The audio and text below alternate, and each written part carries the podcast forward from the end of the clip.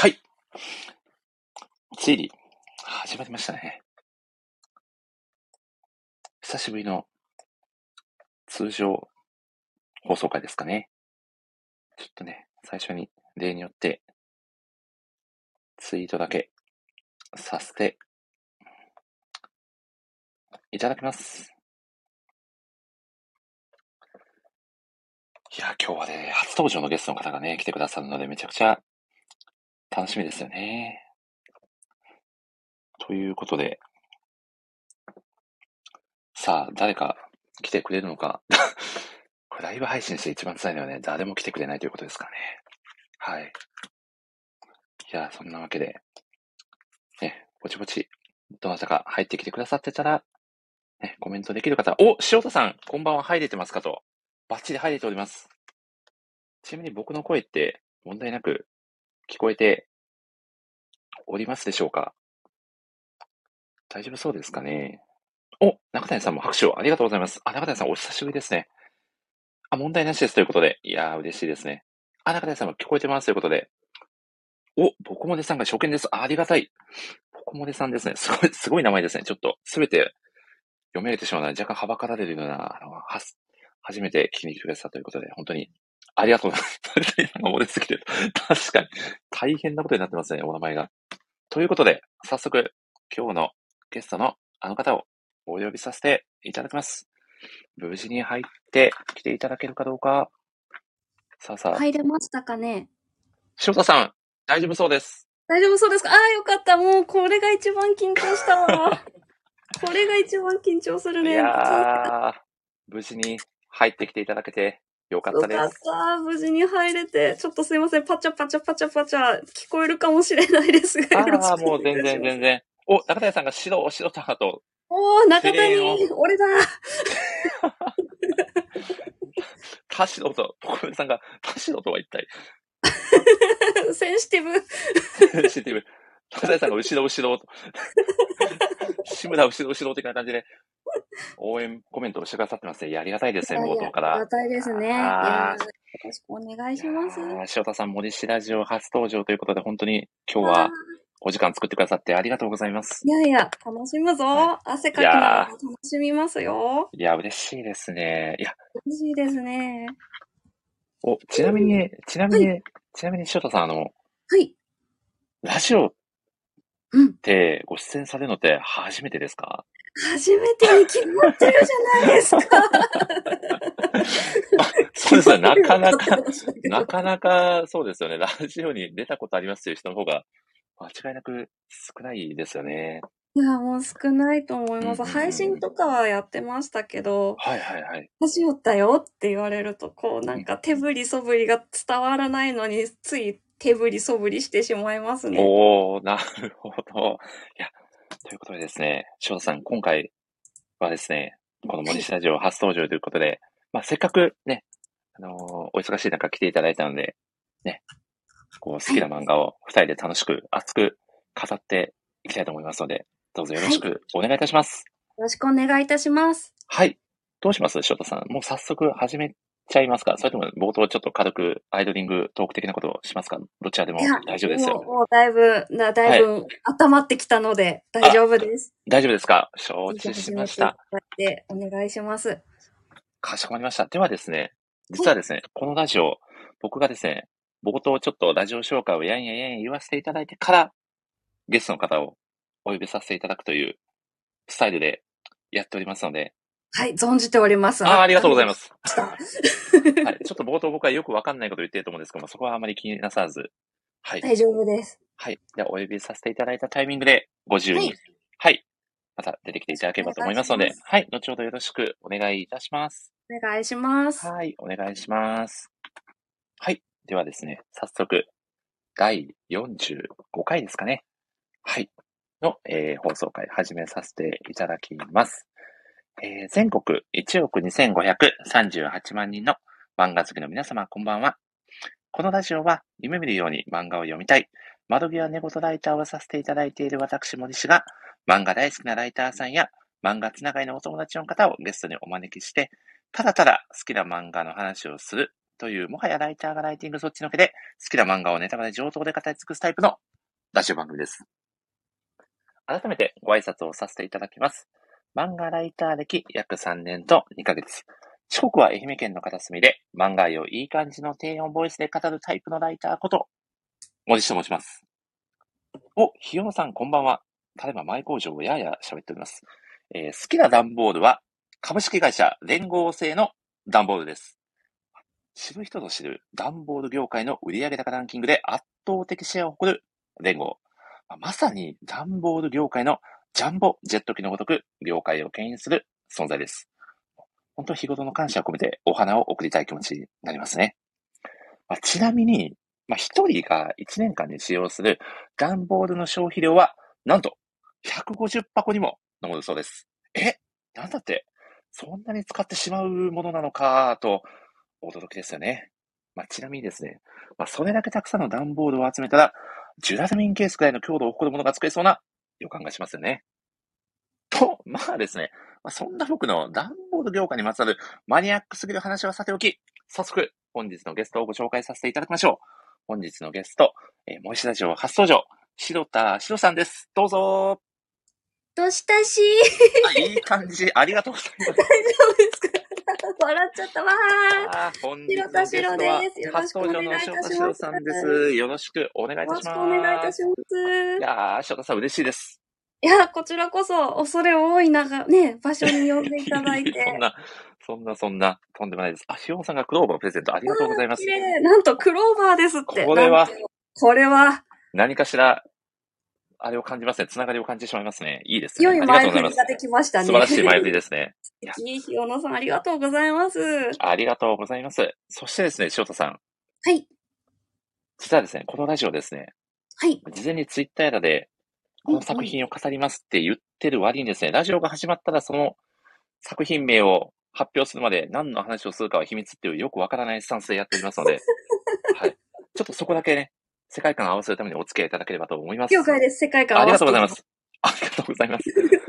ということでですね、翔太さん、はい。はい。初登場でございますので、はい。軽くですね、自己紹介をぜひお願いできればと思います。よろしくお願いします。はい。はい。えー、エッセイ漫画や創作のゆり漫画などを書いている白田白と申します。えー、主に、わー、ツイッターを中心に作品を発表しています。えー、最近はスペースなので配信っぽいこともして精力的に活動しているつもりの人間です。どうぞよろしくお願いいたします。およろしくお願いいたします。いやー、嬉しいですね。いや、ちなみになんですけど、お、はい。ここでさんが原稿を読んでるからの自己紹介いいぞと。まあ、バレた。メモしてました。さすがにどうなんでしょうか。これはこれちょっと裏側がバレてしまって若干恥ずかしい感じに。マサさんが原稿と、原稿って何美味しいのみたいな感じで。メモ、台本にメモしてました。自分がなんていうかぐらいは言っち。ゃうんですね。まあそこはね、初登場なんで、多めに見ていただければということで。そうそうそう。そういそうそうやー、嬉しい優ですね。ね。お、そして、ミッチーさんが、ライターお友達のミッチーさん来てくださってません。こんばんは。こんばんは。どしたし？どしたし？使い方違うのな。どしたし？合ってます合ってます今回はですね、初登場の漫画好きお友達の翔太しおさんが、はい、ゲストで来てくださっております。はい。ちなみになんですけど、翔太さん、すごく素朴な質問させていただいていいですか？あ、どうぞどうぞ。翔太さん、僕のことご存知ですか？もちろんですよ。あのラジオの森氏といえば、あの森氏しかいないじゃないですか。そうなんですかね。いや、ぼ僕はもう結構以前から翔太さんのことを、あ、というか今日は翔太さんとお呼びすればいいのか、翔太さんとお呼びしたいのか、ど、ど、どっちがいいのかなという。あどちらがよろしいでしょうか？親しみを込めて、白とお呼びください。承知しました。では今日は翔さんとお呼びさせていただきます。よろしくお願いします。ありがとうございます。僕、翔さんのことは結構以前から、実は、え？ツイッターなどでは拝。見させていただいておりまして、やった。注目されてた。あの、僕がですね、もうはい今はちょっとクローズしてしまったんですけど、あの、漫画、ファンのための漫画サイトあるという漫画メディアで、はいはいはいはい。はいはい、ライターをさせていただいてたことがありまして、その時の、うんうんまあ、あの、ライターさん、お友達の、はいヨネさんだったり、みじんとさん、仲良くしていただいてます。翔太さん、あの、よく一緒に漫画だったりを書かれている配信ですかね？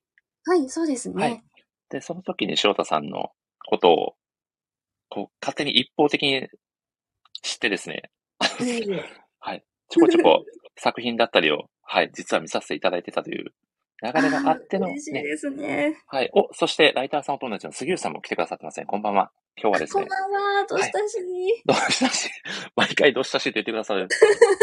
けなげな塩さん、ありがたいですね。いやー素晴らしい。今日はですね、初登場の塩田塩さんをゲストにお招きして、はい。ややお話をさせていただいております。いやいやいやいや、よろしくお願いします。そして、し塩さんと、これ、以前ですね、僕、塩さんが定期的にやられているツイッターのスペースになんと上げていただいて、お話しさせていただいたのが、最初のお話しさせていただいたタイミングだったかなと。そうですね、ファーストコンタクト、熱いコンタクトをいただきまして、熱い会話をしたと思います。超記憶してます、私の中では。楽しかったなぁ。あれ、あれ、あれ、僕なんでああの流れで呼ばれることになってたんですけど、ちょっと晩ご飯食べてたんで、実はあんまり記憶が定かじゃなくて。ああ、あの、そのライターのはいお友達のね、みじんこさんが、はいはい。森氏さんはもう、すごくいい声ですごくいい声なんだっていう、すっごい 強烈なプッシュがあって。恐縮ですね。もう、そしたらね、ね、はいご飯食べてる最中だったけど、森氏さんぜひ上がって、カモン、カモンベイベーって言ったら、おいえって上がってきてくれたのが 最初のコンタクトでしたね。いやー、ありがたいやら、恥ずかしいやら。ねえ、でも楽しかったですね。あの時はすごく人もいらっしゃってきてくれて、ね大人気スペースでしたよね。すごかえ。ったですよねなあの。時はもう森氏さんが上がってくれた力で、このライターそんなことは。友達がわーって来てくださったので、本当に盛り上がった、ね、暑い夜でした、ー、嬉しいですね。いや、そしてですね、ちょっと上がらせていただいたついでに、無茶なお願いで、塩田さんにもぜひ、うん僕のラジオの方にも、塩さんよかったら遊びに来ていただけないですかっていうオファーを、なんとその場でさせていただいたところ、快諾していただいたという。そうです。ねはい、喜んでって言ってちょっといや来ましたね。ー、ありがたすぎますね。いや、いやいやいやそんなわけでですね、ま、お、渡部さんが、塩田さん、こんばんは。塩田さんお友達ですかあ、塩田さんお友達ですか？もしかして。友達ですね。アイコンが赤べこになってる私ですね。ちょっとすごい意味がわからないかもしれないんですけれども ちょっと、これはどういうことですか？え？え？赤べこのように首を縦に振るしかないみたいな、振ってばっかりで相槌ばっか打ってるっていう理由から赤べこの私を書いてくださったアイコンでなるほど来てくださいましたね。ありがとうございます。ということは、もしかしてあれですかイラスト仲間みたいな漫あ画、そうです、れてそうです。るお友達。おー、すごい。友達、漫画友達、イラスト友達です。いやー、嬉しいですね。はじめまして嬉。しいですね。漫画ライターの森下と申します。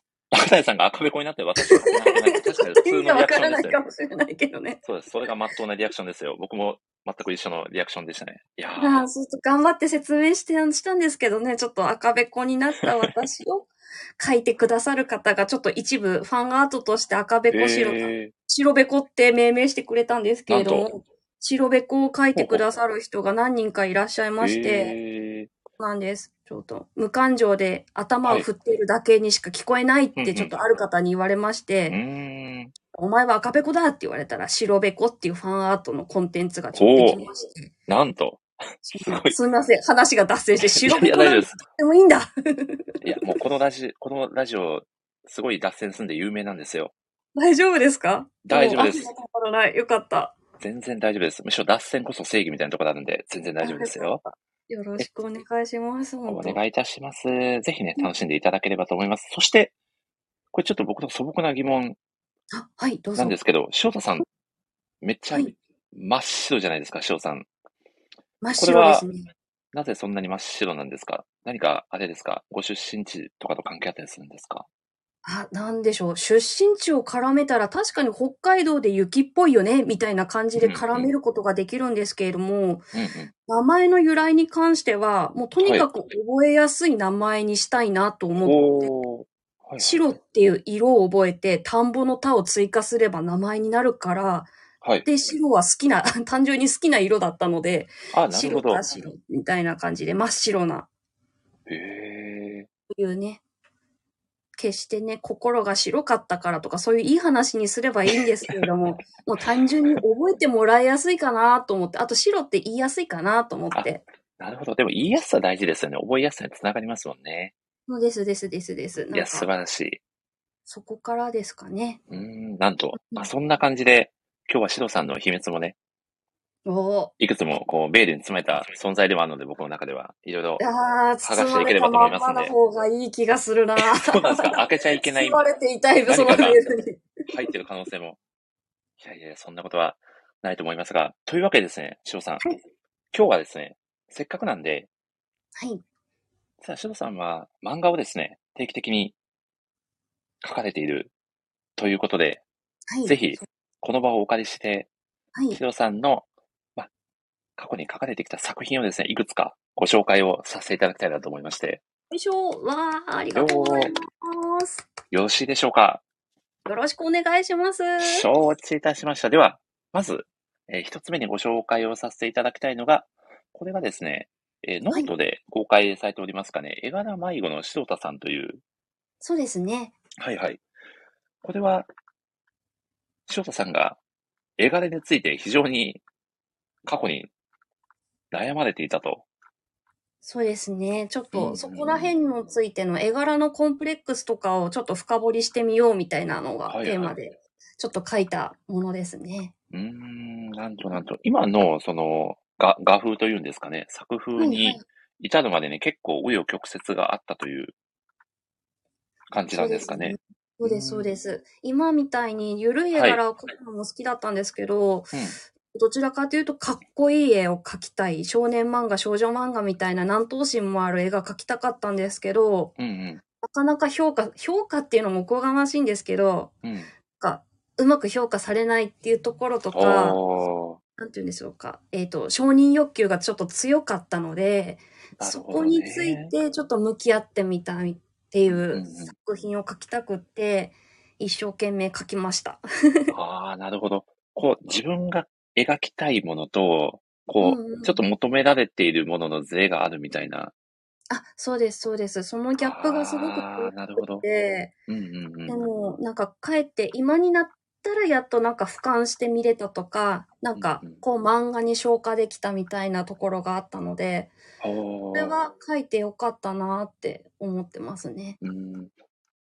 なるほど。こううん。やっぱり、こう、自分の絵を好きになることって、まあ自分自身を好きになることと、まあほぼイコールというか、そうですね。うんうん。これってなかなか、でも、僕も結構ライライター的なことをやらせていただいてて、こう自分の書いてるものが、これ、本当に、なんかいいものなのかなと、自分が書きたくて書いてるのか、こういうのがいいうんいいとされてるから、なんか書いてるみたいなとこってもしかしてあったりするのかもなとか、結構この作品を読ませていただいて、ちょっと自分にも置き換えていろいろ考えさせられるものがあったなっていうことで、いや嬉しいですね。ありがとうございます。ちょっと長めだというのに、ありがとうございます。いや、でもこういろいろこうぐるぐる回って、まあ今がすごく楽しいっていう、うん、そう。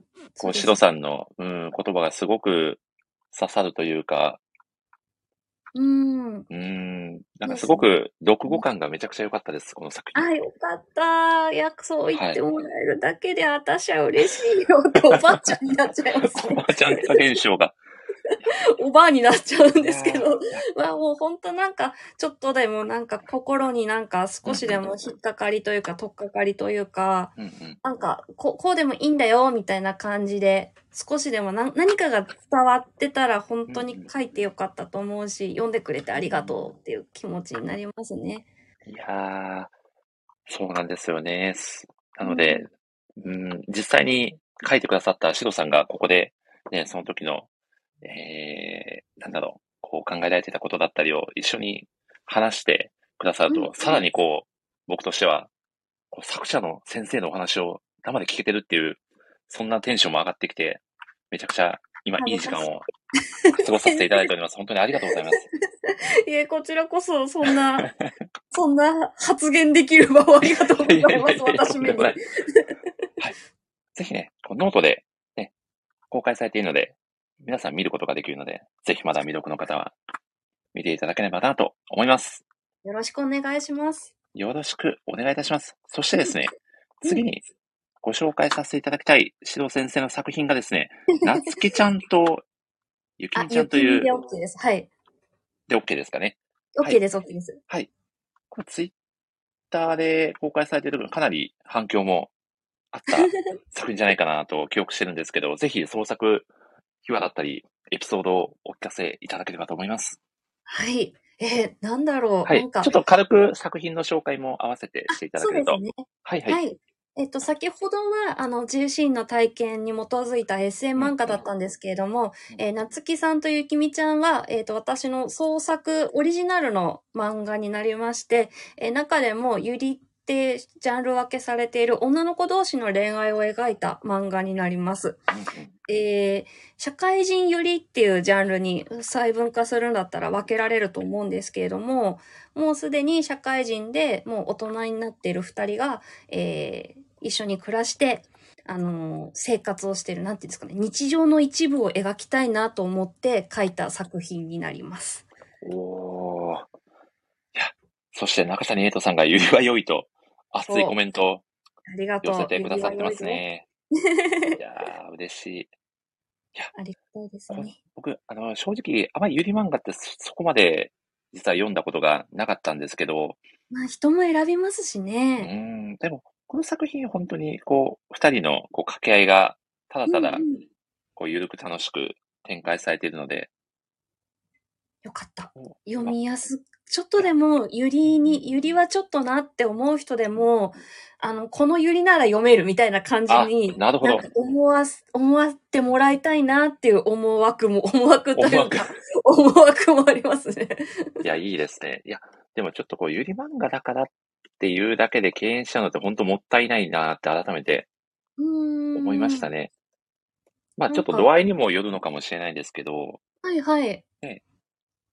瀬尾さんの作品は本当にこう幅広く、ね、幅広い層に読んでいただける。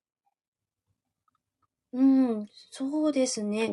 エッセイ漫画にもそうなんですけれども、あの、性別とか年齢とかあんまり関係なく読める漫画に、人を選ばない漫画をなるべく描きたいなと思って、絵柄とかもそこはちょっと意識して書いてるんですけれども。はいはいゆはい。き、なつきさんとゆきみちゃんに限っては、あの、エッセイ漫画よりちょっと等身高めというか、うんあの、使ってるペンも変えてるんですよね。なんとなく世界観に合わせて画材を変えるってわけじゃないんですけれども、使ってるペンも変えてて、ちょっとそこもこだわりポイントっていうのかな。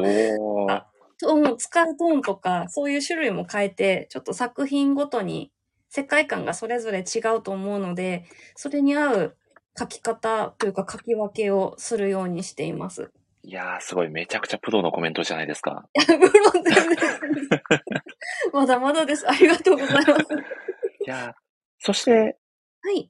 実はこれ、もうう最新情報なんですけど、明日の明日の18時までにめちゃくちゃ熱いイラストがアップされるのではないかという。いやーありがとうございます。そんなところまで拾っていただいて嬉しいな。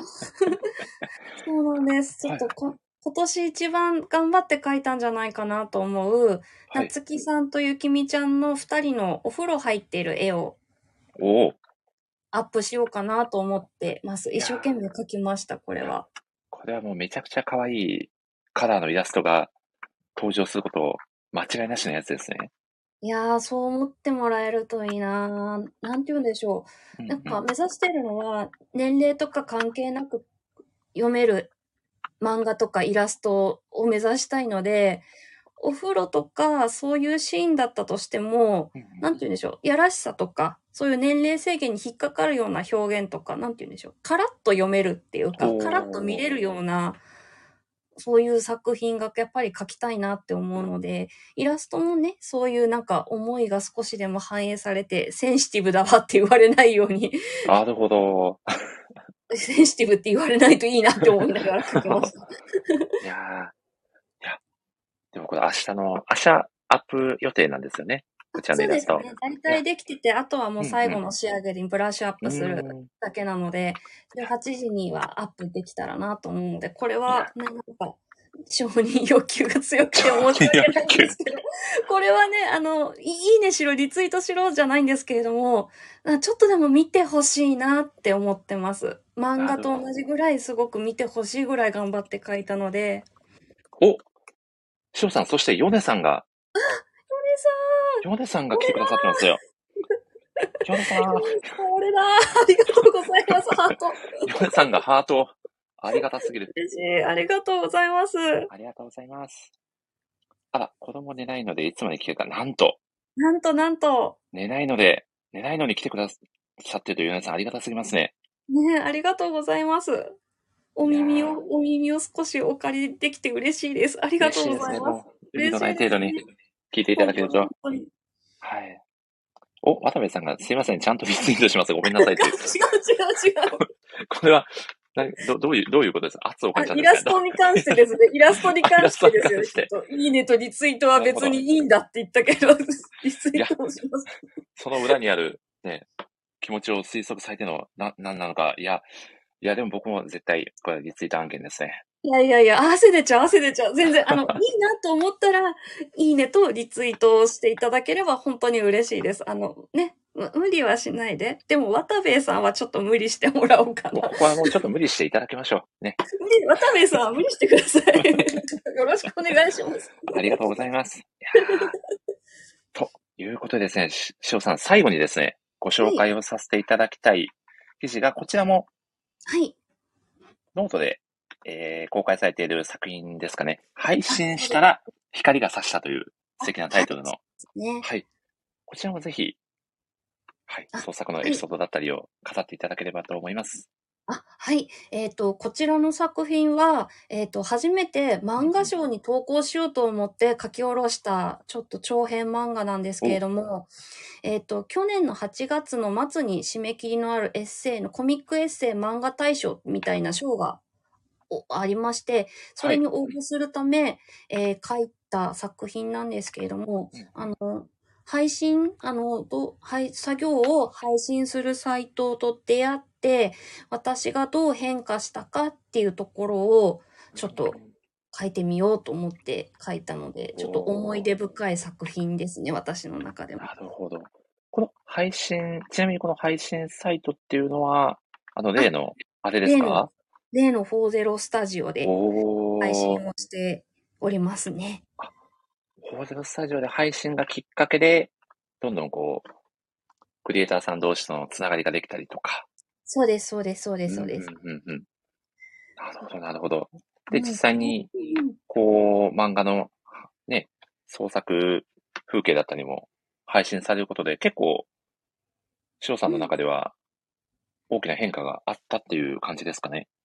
そうですね。最初はちょっと作業を配信するってどういうことなんだろうっていう思いはあったんですけど、はいはああ、なんか、い、な、異業種というか、い。はいなんか。プロの方もいらっしゃったり、全然知らないジャンルの職業をされている、職業お仕事されている方の作業を見るってすごく、なんて言うんでしょう、勉強になるし、発見とか、なんか、につながるんだなっていうのを知って、ある意味びっくりしたし、ショックだったんですよね。なんか、あ、こへーこんな世界があったんだ、みたいな、すごい驚きがあって、私もやりたいぞって思ったんですけど、なんか、すごくずっともちもち、もちもちしてる。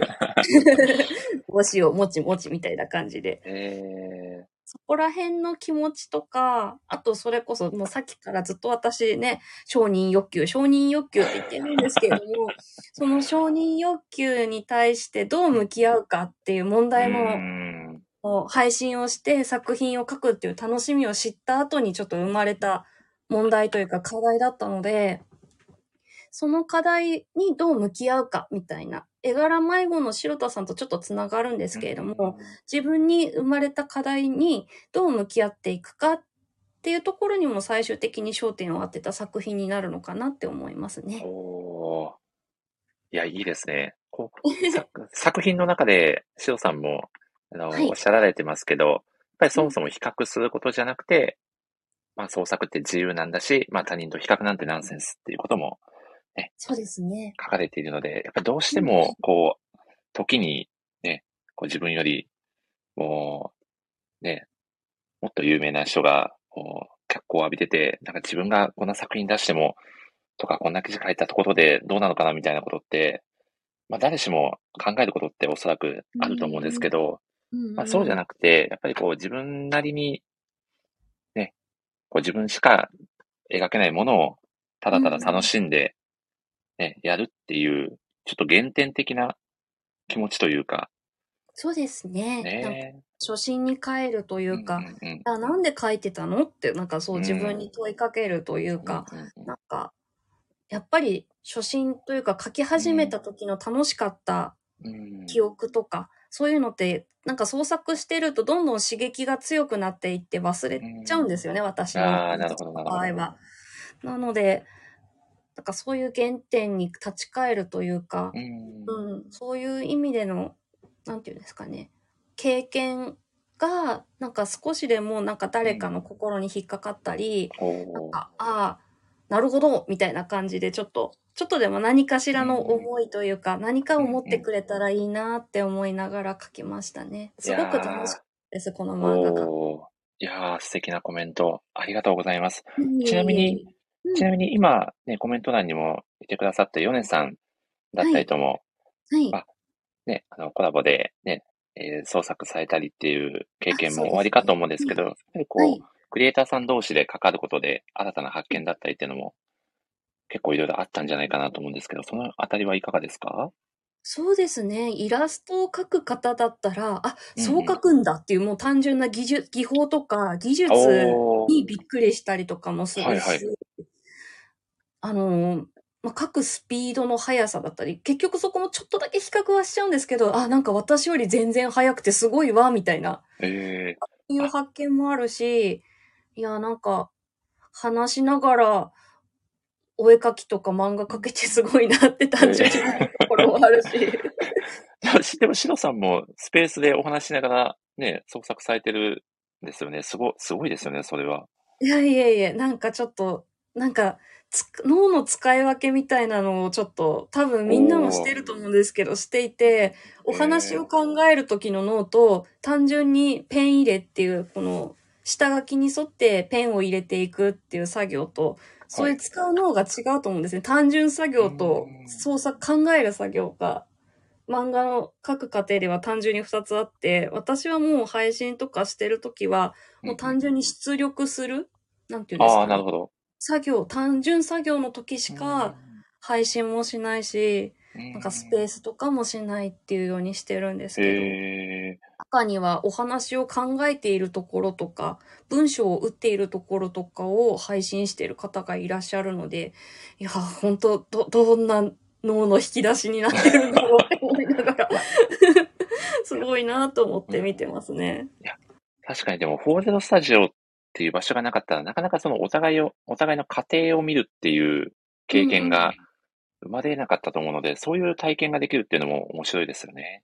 そうですね。うんなんか、おゼロにあって本当良かったなって思ってます。いやそうですよね。でも、しおさん、せっかくなんで、うん。ちょっとこのタイミングでですね、はいはい。せっかく、そのゼロで、もう知り合ったと言っていいんですかね。はい。クリエイターの方と改めてお話とかできるとすごい楽しいんじゃないかなと思うんですけど、ああおおこれは。ミ、ジンコさんだびっくりした。ミジンコさんじゃないですか？ミジンコさんだ。ミジンコさんが登壇してくださったのに、コメントなんで。コメントこ こんにちは。あ、こんにちは、こんにちは。こんばんは。こんばんは聞こえてます。ミジンコさんだミジンコさんです。こんばんは。あー、ゲストいたなんて知らんかったびっくりしたいやー、びっくりしましたね、しおさん。ミジンコさんですようわ。嬉しいミジンコさん、トークが苦手なミジンコですね。ミジンコさんの特徴として、登壇されてるのでコメント欄でコメントをしてくださいという。え、面白い。本当にミジンコさん面白いな。ということで、実はミジンコさん、このスタジオ2回目のご登場ということで、ありがとうございます。いやー、嬉しい。入るのが会話に入るのがね、前回登場してくださった時もあの、大縄跳びにこう、いつ入っていったらいいのかわかんないみたいな感じであ、わかるわかる。ねもう出来上がってた縄跳びに入るの難しいよね。わかるわかる。あそんなわけで、みじんこさんです。どうぞよろしくお願いいたします。うわパチパチパチパチパチ。ー、パチパチ。嬉しいみ。じんこさん喋ってください。お願いします。はい、はい。みじんこさん。いや、みじんこさんとしおさんは、ね、まあ、同じ漫画を描かれているということで、うんうん。まあ、そのあたりでいろいろと接点もあろうかと思うのですが、ぜひ、そのあたりのお話なんぞお聞かせいただければなと思うのですが、はい。はい。はいはい。えあ、はいい、いです。いいんですか？私喋っちゃって。あ、どうぞどうぞ、翔さん。いやね、みじんこさんにはね、私、実は熱い思いがありまして、お、これは、そう、いつか言おう、いつか言おうと思ってたけど、なんか言えてなくって、もうここしかないやつですね。ここしかないですね、もう。なんかちょっと語らせて、みじんこさんについて語らせていただきたいんですけれどいやーぜも、ひぜひ。はい。先ほど、あの、そして、みずきさん、いつ喋るべきか誰か教えてという。ここって言いますね。わかりました、わかりました。僕と翔さんでそこはカバーしますんで。わかりました。ここって言います。違う、絶対違うと思う。了解です。いやね、あの、先ほど紹介していただいた、配信したら光が差したっていう漫画の、漫画を描いたきっかけが、みじんこさんの何気ない一言だったんですよね。えー、おなんと？ここみじんこさん、ここ。ここじゃない。ここじゃない。え、などこですか？えっとですね、あの、みじんこさんの配信を、あの、拝見、あの、スポーゼロスタジオでの配信を拝見したときに、あの、漫画の賞に応募するための作品をみじんこさんがその時書かれていて、そして、あの、あ、すごいね、賞なんて応募するんですねって言ったら、いや、賞とかそういう締め切りがないと私は作品とかなかなか書き出せないんですよっていうことを、ポロッとなんか何気ない感じでおっしゃってて、えーそれが私にとってもうすっごい衝撃で、あ、な、なんて言うんでしょう。私は、なんか漫画の賞とか応募するとか、漫画家を目指すとか、なんか、そういうのは恐れ多いし、もう遅いんだろうなって思ってて、なんか当たり前のように諦めてたんですけれども、みじんこさんが、いや、賞に応募するんだってすごくフランクに言ってたのがすごい衝撃で、あうん、そしたら私も漫画描くの大好きだから、賞に応募してみてもいいのかなって思ったのがきっかけだったので、みじんこさんには本当感謝しかないんですよ。ここはい、覚えてます、覚えてます。はい、Oh 本当ですか？あれ？ちょっとコメント欄のコメントと、覚えてない、辛いって書いてあるけど。お話にあの、コメント残ららないらしいんですよね。あ、なるほど、はいそうなんですよ。大丈夫です。はい、大丈夫はい、です。覚えてます、覚えてます。言いましたさ。すがだ。コンペ出しました。覚えてるふりで、うんうんうん、OK です。大丈夫です、大丈夫です。いや、なんと、いや、みじんこさんもしっかりその時のエピソードは覚えてくださっていたということで、ね。嬉しいな。いやー、素そうでね。敵ですすね。はい。あの時ですよね。そう、あの時です、あの時ですこれは若干怪しいですが、えでも、しろさんからすると、まあ、その時のみじんこさんの何気ないセリフが、自分の背中を押してくれたっていうことですよね。本当に、本当にもう大げさじゃなくって、で、夢をもとう、夢から目標に今は変わったんですけれども、うんうんあの、商業で本を出してみたいっていう夢を持ったのは、みじんこさんがきっかけだったので、本当に感謝しかないんですよ。だからこうやってお話できて伝えると本当に嬉しい。ここここ。すごい、ちょっと。あの、ありがとうございます。なんか、喋るポイントをわざわざいただいて。すごいドキドキ感が増しますね。はい。いやーびっくりしました。ミッチーさんもいい話すぎると言ってくださってあ、ますね。本当に私の中での1、2を争うぐらいいい話エピソードなんですよ、みじんこさん。敵なエピソードだ。そうなんです、そうなんです。みじんこさんタイミングもらってるのにうまく話さないよと。お、そして、お、ブリーチ好きお友達の澤さんが遊びに来てくださってますね。あ、こんばんは、とし澤さん、たし。こんばん。は。今回ですね初登場の塩田塩さんをゲストにお迎えして、サプライズゲストのみじんこさんと一緒に喋っておりますが、みじんこさんがなかなか喋るタイミングがつかめない状況でございます。はい。みじんこさん、コメンント欄ではとっても元気。ありがとうございます。あ、澤さん、広島にいらっしゃるんですね。ということはそう、なんですね。ということは、これは間違いなく、ブリーチ原画展帰りということで、なるほど。さすがですね。ちーって聞いてる。いや、ここで、塩さん、ちょっと、みじんこさんにもなんですけど、実はですね、はい。ちょっと一個、あの、僕から先生がクイズを出させていただこうと思うんですけど、はい。この、今コメント欄にいらっしゃる澤さん、実は、漫画、ブリーチがとても大好きな方でして、はい。あの昨年からですかね、えー各地で開催されているブリーチ原画展に足、足しげく、はい、通われている方でございまして、はい。その、澤さんが、えー今日で何回ブリーチ原画展通算で足を運んだでしょうというクイズでございます。えー、マジかいそっかはい。これをですね、ピタリ賞で当てていただくと、澤さんからブリーチ的な何かをプレゼントしていただける可能性が非常に高いという。あ、じゃあ、当てに行かなきゃいけないですね。はい。はい。みちえさんがなんだとと。石野さんめちゃくちゃすごいと。澤さんがなんてひどいクイズだと。確かに。澤さんだけがダメージを受けてしまうという。では、みちんこさんから行ってみましょうか。えー、検索かけてもいいですか？検索をかけちゃうと若干クイズ味が薄れてしまうような気が。えーでも何回ぐらいやってるんだろうな。3回ぐらいは確実に見た気がするので、うんうん5回とかかな。いいですか？みじまさん5回で。なんかすごいリアルな数字。承知しました。では、シロさんどうでしょう？何回？えー、えー、さっきツイートしまお、した。こ見たいれはちょっとあえて見ずに行きましょう。ここはク。イズ味がなくなっちゃうから。そうですね。ミッチーさんが2桁です。みじこさんが検索しよう。ダメですよ、みじこさん。もうダメです。まだ来ちゃう。はい。じゃあ、シロさん行きましょう。7シロさんの答えを聞くまではね、はい。検索はまだ見7回ていただく。7回うん。おー、ま、でも、相当のファンですよね。原画展に7回も足を運ばれるなんて。そう、7回って相当だと思う。では、澤さん、正解をコメントお願いいたします。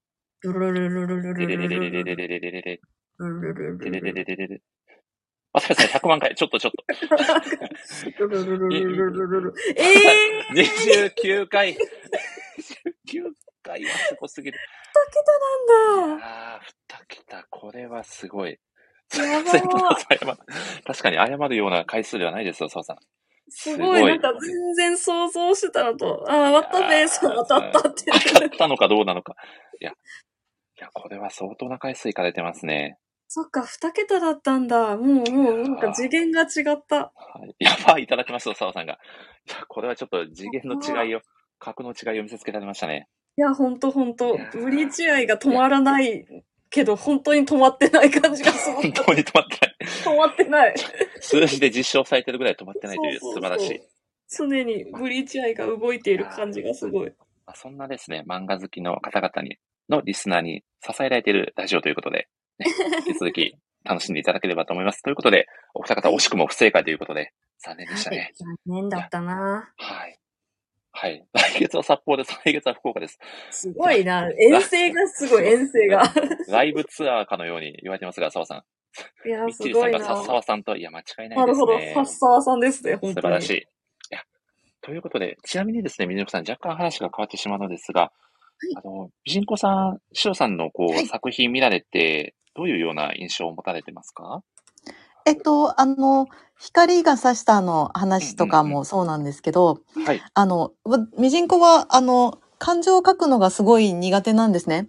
で、シロさんの絵の、あの、感情の描き方がすごい大好きで、あの、みじん。んこの顔の中身は最近、シロさんの絵になってますね。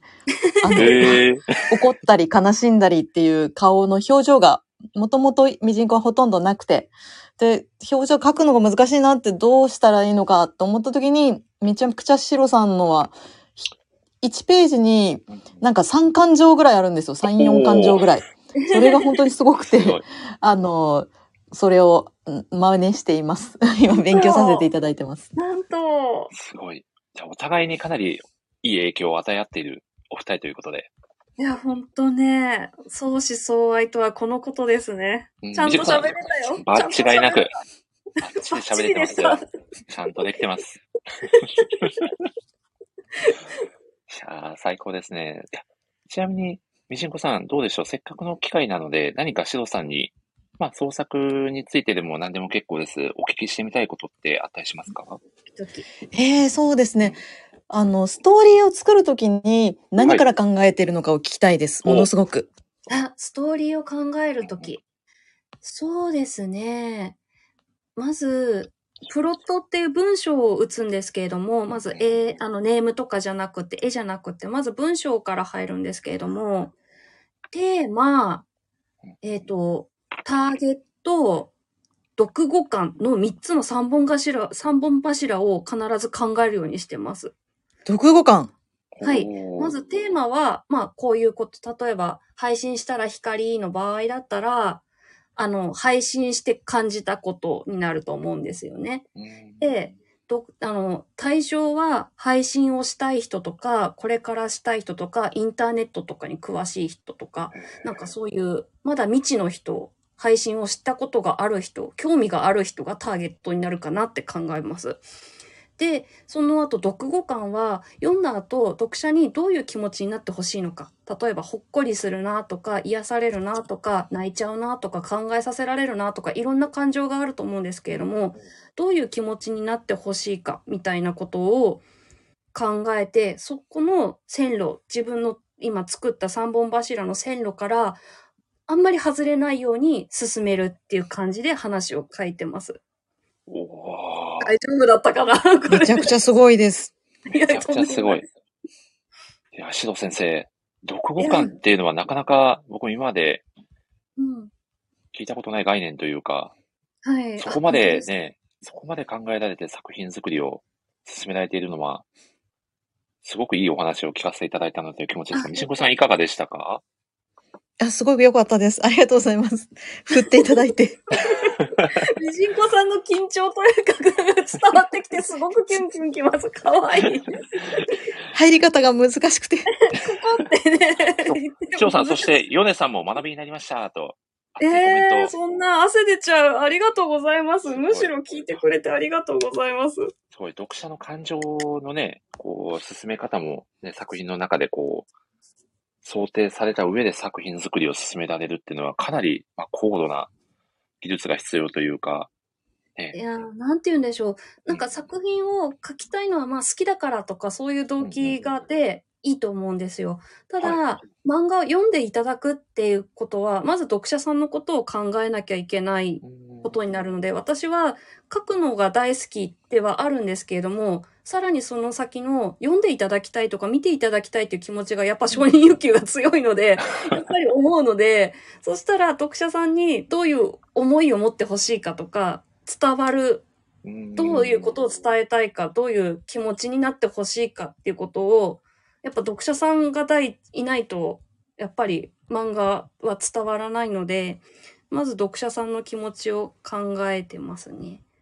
すごい。いえいえ。やっぱ読んでもらいたいじゃないですか、承認欲求。ちなみに、みしんこさんがコメント欄で、連載みたいな続きものの作品の場合はと聞かれておりますね。一話ずつのどこかですか？と。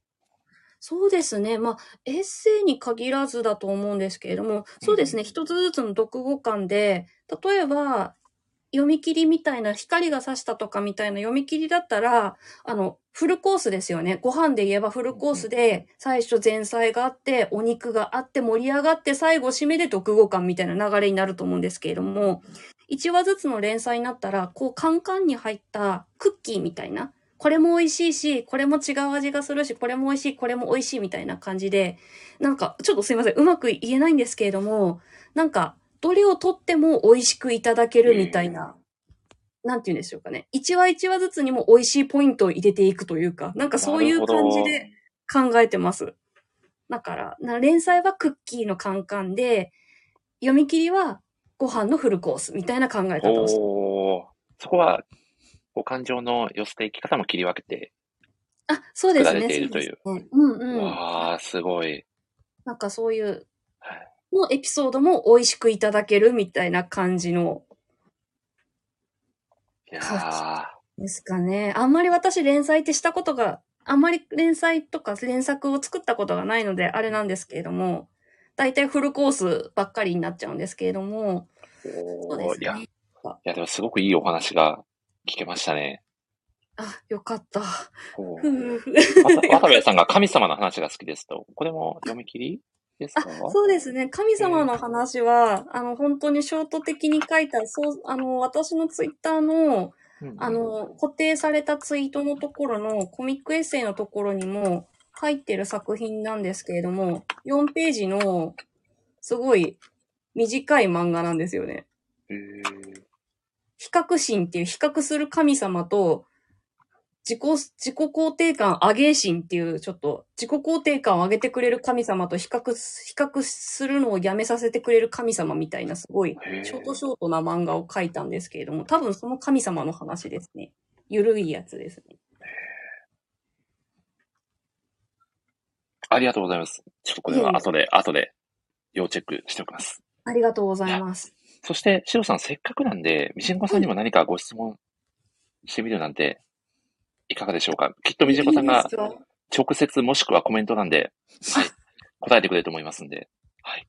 なんだろう。なんか想像とか、イマコジネーション。メント欄、コメント コメント欄の可能性が高そうですが、なんだろう。はい。みじんこさんの世界観ってすごく独特で、なんかうん。他の人には真似できない、見たことない作品をうん。なんか見せてくださる方なんですけれども、なんか、みじんこさんが影響を受けた、なんか原点の人とか、なんか尊敬する方って、誰かいらっしゃいますか？画家さんでも。みじんこさんに影響を与えた人物、そうそうそうそみじんこさんいかがでしょすごいたくさんいて、もちろんシロさんとかも影響を与えてるものの一つなんですけど、すごくよく絵を拝見しているので。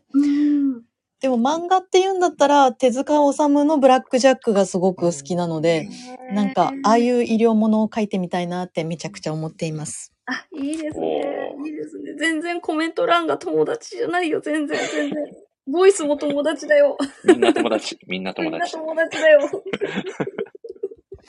なるほど。そっかそっか。そうですよね。レジンコさんといえば、なんかほんわかゆるい絵柄に対してのシリアス医療系の漫画をね、長く連作で書かれてるから、すごいよなやっぱりこう、ないものねだりになっちゃうんですけれども、やっぱその人の持っている特技とか特徴とか、はやっぱ羨ましくなっちゃうなうんうん。いやー、でもなかなかね、普段聞くことがなかなかできないご質問がお互いできたので、すごくいい時間だったんじゃないかなとい。やー、すごくいい時間でした。めちゃめちゃ楽しい。嬉しいかった。やー、嬉しいですね。そしてですね、しおさん、実は一個だけちょっとはい残念なお知らせではないんですけど、なんでしょう実はですね、このラジオ、まだ本編にすら入っておりません。もう50分以上経つのに50、分話なしてんということでしょなんということでしょう。う。ということでですね、みじこさんすいません。ちょっとお時間がですね、若干押してきてしまってるので、最後にぜひ本編をね、直前に控えたしおさんに一言メッセージをいただければと。あ、ほ本編すごい楽しみにしています。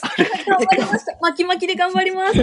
頑張ってください。楽しみにしています。じゃあ。森下さんもありがとうございました。また呼んでいただいて、はいとんでもないです。本当に、みじいつこさん、人間の友達ができるといいなと思っています。友達。いや、みじこさん、本当に今日はありがとうございました。わありがとうございました。ではでは、失礼させていただきます。てい。ー。ていてい。いやー。いやー、翔太さん、突然のゲスト登場、びっくりしました。嬉しかったです。なんか、はい。ラジオっぽいと思って。でしょう？ラジオっぽいと思ってあり嬉しかったです。がとうございました。そして、トライアングルさんが視聴を開始してくださってますね。こんばんは。私も友達欲しいなとコメントをくださっておりますね。もしかしたら、おさんのお友達の方なのかもしれないですけどね。ちょっとね、お名前が、はい。デフォルト感があるので、若干わかりませんが、はい。はい。もしお知り合いでしたら教えていただけると非常にありがたいです。はい。はいお願いします。おっと、これは、ブリ友が欲しいですと、澤さんがこれは抱えているようですね。あ、なるほど。なるほど。ブリーチのブリかな、これは。なるほどね。なるほど。ファンたちはそういう風に称するんですね。なるほどですね。シンコさんも人間の友達出身で、僕らもね、人間のお友達に認定されていてほしいなと思いますんで。いや、はい本当ですね。認定、友達、人間認定が欲しいですね。お、そして、マルルさんが紹介してくださってますね。マルルさん、こんばんは。あ、こんばんは。あ、どしたし？あ、どうしたし、しおさん、総合フォロワー、あ、そうですね。イラストとか拝見させていただいてます。実はもう僕もマルルさんとは結構長くのお知り合いで、うんうんうんうん。ライターさん活動もね、別名義で以前されていたので、その頃からのお付き合いでございまして。そうですよね。アーカイブ聞かせていただきました。ありがとうございます。お二人が出てらっしゃる。本当ですか？どの、どの回を聞いていただいたのかちょっと気になっちゃいますが、何の回かな？いやということで、翔さん、ちょっとね、はい若干時間が押しますんで、次のコーナーに押してますよね聞かせていただきます。頑張ります、頑張ります。大丈夫です、大丈夫です。ここでですね、突然のおはがきコーナーその1をさせていただきたいなあ、とおはがきコーナー、はい、おはがきコーナー。はいまだ本編に入らんのかという話ですが、はい。おはがきコーナー。はい、実はですね、このラジオ、たまに、どこで聞きつけたかおはがきが届く、はい、ラジオでございまして、すごい。読み上げさせていただきます。こちら、ラジオネーム、はい。ラジオネーム、あさこさんより、いただいております。はい。はい。えー、森さん、しのさん、こんばんは。しのさん、ラジオ出演おめでとうございます。緊張してませんか？緊張してます。シーブリーズ差し入れしたいけど、森さんは優しいから大丈夫ですよね。これはどういうことですか？これはもうちょっと僕はわからないですが、何か、しのさんにはわかる小ネタなのかもしれないですね。いえいえ、審議ですね、これは。なるほど、審議案件なんですね。えっと、しろさんに質問です。以前、はえー小説を書いていたことも、えーあるそうですが、ということで、はいよく覚えてらっしその小説を漫画にしてみたいと思うことはありますか？というご質問です。わあ、なんて面白い質問があり、あ、あさこさん、ありがとうございます。ありがとうございます。えっと、え、んうんそうですね。19歳まで小説を書いてて、おあのーその間に書いてた小説もお気に入りの小説とかすごくあるんですけれども、うんうんそうですね。えっ、と、小説でしか表現できない表現、すいません。すごい。ああ、なるほど。いいでしょう。文章だけ読んでればビジュアルはわからないけれども、実はこうだったんだ、みたいな感じの、うんちょっとうまく言えないんですけれども、っていう小説が多いので、小説は小説、漫画は漫画みたいな考え方をしていますね。なるほど。そこは、結構表現の違いもあって切り分けて考えられているという。そうですね、そうですね。実はこうだったんだ、みたいな感じで、なんか。なるほど。うん。小説だからしか表現できないものもあ、。そういう、そうです。そういうトリックを使うのがすごく好きで。へうんうんえ。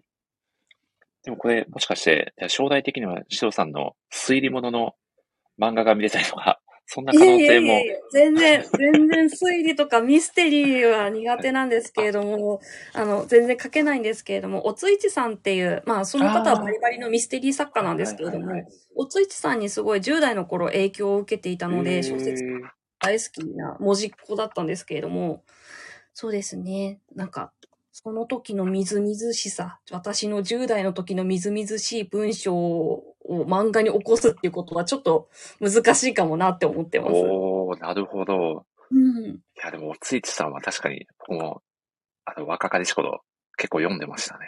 ああ、やったー。面白いですよね、おついちさん、本当に。はい。めちゃくちゃ面白いですし、短編もね、すごくいいんですよねっていう話をしてると、これまた伸びちゃうので、伸びちゃいますね。またの機会に。に、はい。はい。よろしくお願いします。いっスペースか何かで。そして、もう一つご質問いただいております。ぱい。えー小学校から漫画が好きで書いていらっしゃったそうですが、好きな漫画、影響を受けた漫画など、シロさんの中で思い入れのある漫画を教えていただけますかという浅草さんの二つ目の質問ですね。あさこさん、ありがとうございます。はいそれはね、今日、あの、テーマにでお語らせていただく作品と被るので、なんかみにみたいなと。いうことで、なるほど。はい。はい。そして、浅草さんもう一個質問をいただいておりまして、あさこさん、はがき職人ですね。かなり、かなりね、熱熱烈な指導さんファンということで、いや、はいありがたいですね。読み上げさせていただきます。エッセイ漫画と創作漫画では書く上で意識することの違いはありますか？という。これはどうですかそう翔さん。ございますか？書き分けと言いますかあ、そうですね。あの、先ほど言ったペンを使い分けるとかもあるんですけど、うんうんうん世界観が全然違うこと、あの、創作、あと、オリジナルと現実の話というか、あの、ゆ夢と現実みたいな感じの全然違う作品を私は書いてるって思っているので、うんうんもうそうそうですね、使うペンから、あのー考え方から違うんですけど、先ほどみじんこさんにお伝えしたテーマ、読後感、ターゲットは変わらないです。そこは変わらず。書いて、そうそうですね、立てて書いてますね。なるほど。いや、これもうシロさんの情熱大陸みたいな感じの構成に今のところなってる感じが、いえついつか出たい、いつか出たいという。か出たいですねそうですね。成し遂げて何かを。ちょっとですね、この、このラジオの、まあ、前半部分特になんですけど、ちょっとあの、プロフェッショナル的な雰囲気を醸し出しつつ、楽しんでもらうっていうのが、はい、いえいえ。ちょっと裏テーマであるので、ね、あ翔さんにはいろいろ語っていただきつつ、楽しんでいただけてたら幸いでございます。ということでですね、翔さん。はい実はですね、はい。さあ、これだけ1時間近くやや話しておりましたが、このラジオのですね、うん本来のテーマがですね、ただただ好きな漫画について語っていただくという漫画好きにはたまらないテーマでございます。まあ早速、はい早速っていうかもう1時間経ってるんですけど、早速、は 本日語っていただく漫画のタイトルを教えていただいてもよろしいでしょうか？はい、えー今回語らせていただくテーマは、えー四つ葉とです。おージュラルミン すいません。この、この、この、あの、語らせていただくテーマをゲストさんが言ってくださった後に、その作品にちなんだ何かを僕が叫ぶっていうのが、ちょっと、ないつからか定例になっているので、はい。ジュラルミンとよくわかんない単語を叫ばせていただきましたが、いやいや、知ってる人はね。うんうん。知ってる人は知ってるということで、はい。では、いやー、いいですよね。四つ葉と、ついに来ましたね。やっと来ました今までね。意外と大西ラジオでは語ってきていなかった作品なので、あ、本当で今日はですすねか。、はい、翔さんと熱く楽しくゆるく語っていこうと思います。ということで、翔さん、はい。まず簡単に四つ葉とのですね、作品概要をお話しいただければと思います。お願いします。そうですね。はい。えー、5歳の四つ葉ちゃんが、えっ、と、お父さんの父ちゃんと織りなす日常をはい優しく描いている漫画です。おー、簡潔にまとめられておりますね。素晴らしい。これで大丈夫でしょうか？大 大丈夫だと思います。いや、ありがとうございます。まあ、まあ、四つ葉と本当に広くね、愛されている作品なので、はい。読まれている方もね、非常に多いんじゃないかなという、うんうん。はい、感じではございますが、早速、シロさんが感じられている四つ葉とのですね、一番の魅力をですね、存分に語っていただければと思います。そうですね。もう四つ葉とは本当に大好きな作品で、えっ、と、ま、まず魅力は、ま、キャラクターたちが日常を一生懸命でも緩く過ごしているっていうところを、本当に、まあ、作者の東清彦先生の独特の視点で描かれているっていうところが本当に楽しくって、この、なんていうんですかね、四つ葉ちゃん、主人公は四つ葉ちゃんっていう5歳児の女の子、元気な女の子なんですけれども、四つ葉ちゃんの視点かなと思いきや、そのそばにいて見守って育てている父ちゃんだったり、お友達、父ちゃんのお友達のジャンボだったり、その人たちの目線や日常が何気なく、本当にさりげなく書かれてて、なんか飾らなくって、肩肘張らずに、自然に読める漫画ってなかなかないなと思うので、なんていうんですかね、自然に読める、溶け込める漫画が魅力だなって思ってますね。おー、ありがとうございます。いや、日常ってこんなに面白いんだなっていうのを気づかせてくれるというか、そうですね、そうですね、まさに。ねうん、なんかこう自分の、こう小さかった頃の、まあ、ちょっと原体験にもなるようなエ。ピソードもあったりして、そうですね、そうですね。うんな懐かしさもね、感じつつ、うんうんうんうん。楽しまれてる方は非常に多いんじゃないかなと僕も感じております。そうですね、そうですねう。んいや、いや僕も本当にこの作品、実はもう一巻出た頃からずっと初版で集めてたので、あ、嬉しいですね。嬉しいですさんが四つ葉と選んでくださって、いいや、や、これは語るね。機会をいただけたということで僕も非常に嬉しく思っております。やったー。いや、ということでですね、ちょっと、これはかなり難しい質問になってしまうかもしれないんですけど、はい。い作中の好きなキャラクターを、やー、ぜひそうですよね。好きなキャラクターですよね。いや、もう本当に、ね、みんな愛すべきキャラクターばかりなので、誰か一人に絞るのってすっごく難しいと思うんですけど、あ、一人か。はい、強いて言うなら、強いて言うなら、ううんーん。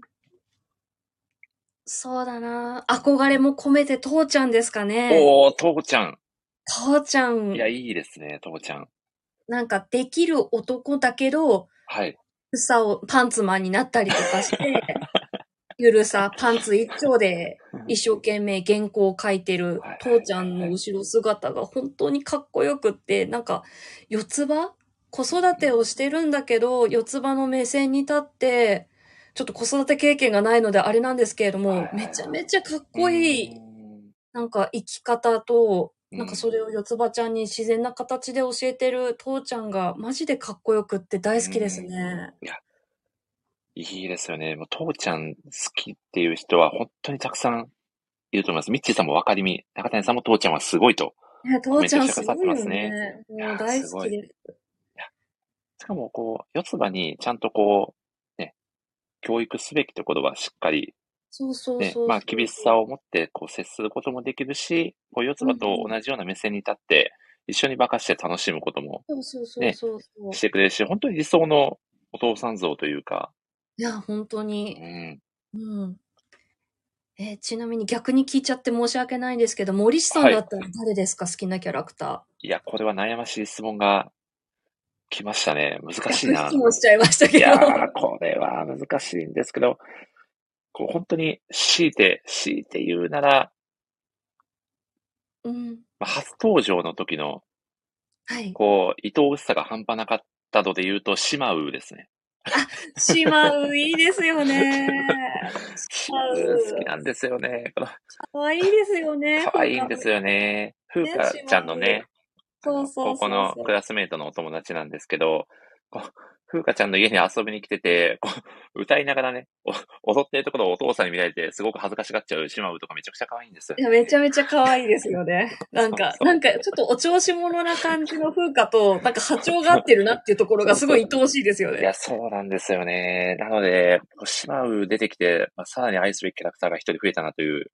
いや、わかる。いいんだよな。いや、あのちょっとこう、ゆるさも好きですし、うんうんこう風花と二人でこう作ってる空気感もすごくいいないや、と。本当に、あのはいケーキ食べたい。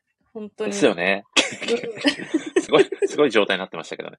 ね すごい、なんかね、四つ葉ちゃんが最後仕上げして、すごいケーキが出来上がりましたけど。いやー、すごい、これ好きなキャラクターの話してるだけでも相当時間が、やばいですね。ねやばいですよね前これちなみにちなみになんですけど、はい。まあ、父ちゃんが出てるシーンになるかもなんですけど、好きなシーンいくつもあると思うんですけど、特にこれっていうのはございますか？ちょっと隣にね、あの、全巻積んで、全部読んで、付箋をいいですね付箋を、すごい。ガチ勢なんで、ちょっとパラパラと音がしちゃうかもしれないんですけれども、もう最近、もう、だったらもう最新巻15巻の、お、15巻。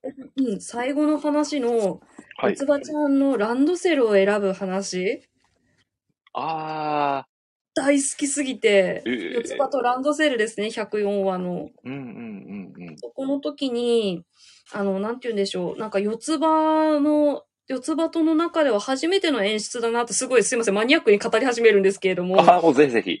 もう四つ葉とでは初めての演出だろうなと思うんですけれども、あの、駒貝の背景が黒べたになって、あの、ジャンボとヤンダたちとキャンプした時の回想シーンが入るんですけれどもその時の父親の自覚についての語りで、四つ葉がどんどん成長していって、ついにランドセルを背負って小学生になるんだなっていう時の、この、なんて言うんでしょうね。父ちゃんの感情泣いてしまう、感極まって泣いてしまうっていう父ちゃんの表現を、なんか、安っぽいモノローグ、四つ葉、大きくなったな、てんてんてんとかそういうことじゃなくて、表情の、の本当なんて言うんですかね。小さい機微とか、はいなんていう、表情のシワ一本、線一本、細かい何ミリの線一本で表現される、東清彦先生、恐ろしいって思いながら読みました。そこが今一番好きだなうんすいません、超語りましたね。すいません。いや、めちゃくちゃいい語りでしたよ。この父ちゃんの上のコマと、ねうんうん、ランドセルしょった四つ葉をね、風花ちゃんがこう写真撮ってる風景を見た下のコマの本当に微妙な変化ですよね。そう、父ちちょっと踏みゃんでるところから、ちょっとグッときちゃったみたいな感じの、いや、これ私もグッときちゃって、いやまあ泣きましたよね、ちょっいや。これはきますよね。なんかうん、こう、四つ葉とって、ちょっとこういうシーンが来るのって、あんまり僕自身は予想ができてなかったので、僕もなんか急に、急に来ちゃったら、急にグッと来たなっていうのは、すごく印象に残ってますね。ねえそこが、うん。どの話も好きなんですよね。二王さんのところに連れてかれて、嘘つき虫を退治する話とかも超好きなんですけれども、あこう、最新刊がなんか一番グッときたかなと思いますね。演出も込みで素晴らしいと思います。いやー、すごい。漫画を描かれてる、シトさんだからこその目線も、そこには多分に含まれてるのかなと。ちょっとした表情の、ね、機微だったりとか、あれを描けるのがどれだけすごいことかっていうのは、おそらく、こう漫画をね、描かない読者の方よりも、おそらくより実感として分かれてるんじゃないかなと思うので、そうですね。うんいやー、なんか、いや、これ書ける人ってなかなかいないなって思いますね、ちょっと。でも、日常を面白く描ける人ってもう本当の天才なんだなというか、本当に本当に。いや、どういう目線で、東先生は生活しているのって思いながら。本当すごい、本当すごいと思いながら毎回読んでます。なんか、こう、普通だとそのままファーッと通り過ぎちゃうような一風景をね、切り取って作品にされてるのかなと思うと、うんうんうんうん。なんかそれをこう、ね、こう、留めておけるのがすごいなというか、いや、わかります、本当に。なので、四つ葉とが愛されるゆえんがそこにあるのかなとうんうんうんうん。感じますね。感じますね。はいすごい作品。いや、本当に稀有な作品ですよね。ちなみに、その他にも好きなシーンだったり、ありますか？そうですね。まあめっちゃ、なんか結局なんか全巻に付箋、なんか好きなシーンには付箋貼ってこうと思って、はい全部読み返したんですけど、全巻に必ず付箋貼ってあって、もうどれもこれもが好きみたいな感じなんですけども。参考書みたいになってるってことですね。すごい。そうそうなんです、そうなんです。だけど、なんだろう、なんか個人的に私、一巻、最新、一巻とはい最新巻にと比べて、作風ってちょっと変わってると思うんですよね。お、なんかな、るほど。はいはい。はい。一巻は、破天荒でちょっと変わった四つ葉ちゃんの生活を覗いてみようみたいなコンセプトで書かれてるのかなと思って、前作のアズマンガ大王の影響がまだ出てるかなって思うんですけれども、だんだんだんだんグラデーションのように、なんか、なんて言うんですかね、日常を大事にして生活してるうんなんていうんですかね、生活ぶりというのが、なんか、綺麗に、なんか解像度が上がった感じの、なんか偉そうなこと言いますけど、すごい解像度が上がった書き方を、なんか五感あたりから変わってるなって、今回読み直して感じて。おー。なので、私はどちらかと最初の作風よりも今の作風の方が好きなので、もなるほど。う五感以降は全部好きみたいな。これも好き、これも好きって付箋貼ったら もう全部は付箋だらけになっちゃったんで。いや、これちょっと四つ葉が少しずつ成長していくのにつれて、ね、ね。ちょっと作風も少し変化していってるのかなというのは、確かに、あるかもしれない。あると思いますねそうですね。成長、そうですね。四つ葉の成長とともに作風も、なんかこう、成長、成長っていうんですかね。うん変化していってるというか、そこが、うん、やっぱ五感だな。五感が私にとってはターニングポイントでした。おー 四つ葉とのターニングポイントだ。あ五感以降は全、どれも好きなんですけれども、五感以降が特に全部好きみたいな気持なちになりるほど。いや、いや、すごいですね。いい、熱いですね、翔太さん、今日は。素晴らしい。いや、マジで好きなんですよ。本当にもう一好き一番好きな作品を飾っていただくのが何よりね、僕のこういう喜びでもあるので、どんどんその調子で言っていただければと思います。はい、よろしくお願いします。お願いいたします。そんなわけで、好きなセリフをぜひお聞かせいただきたいなと。いやー、もう好きなセリフも悩ましいですよね。いや、なんかこれこ、そね、そうなんですよね。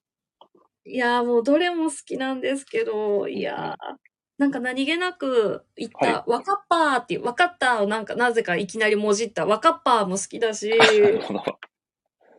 わかっぱーも好きだしの、あと、やんだに言い放つ、うん二度と来るなも大好きだし、あれは僕もめちゃくちゃ好きですね。いやいいな、二度と来るなって人に言ってみたいなって思いましたもん。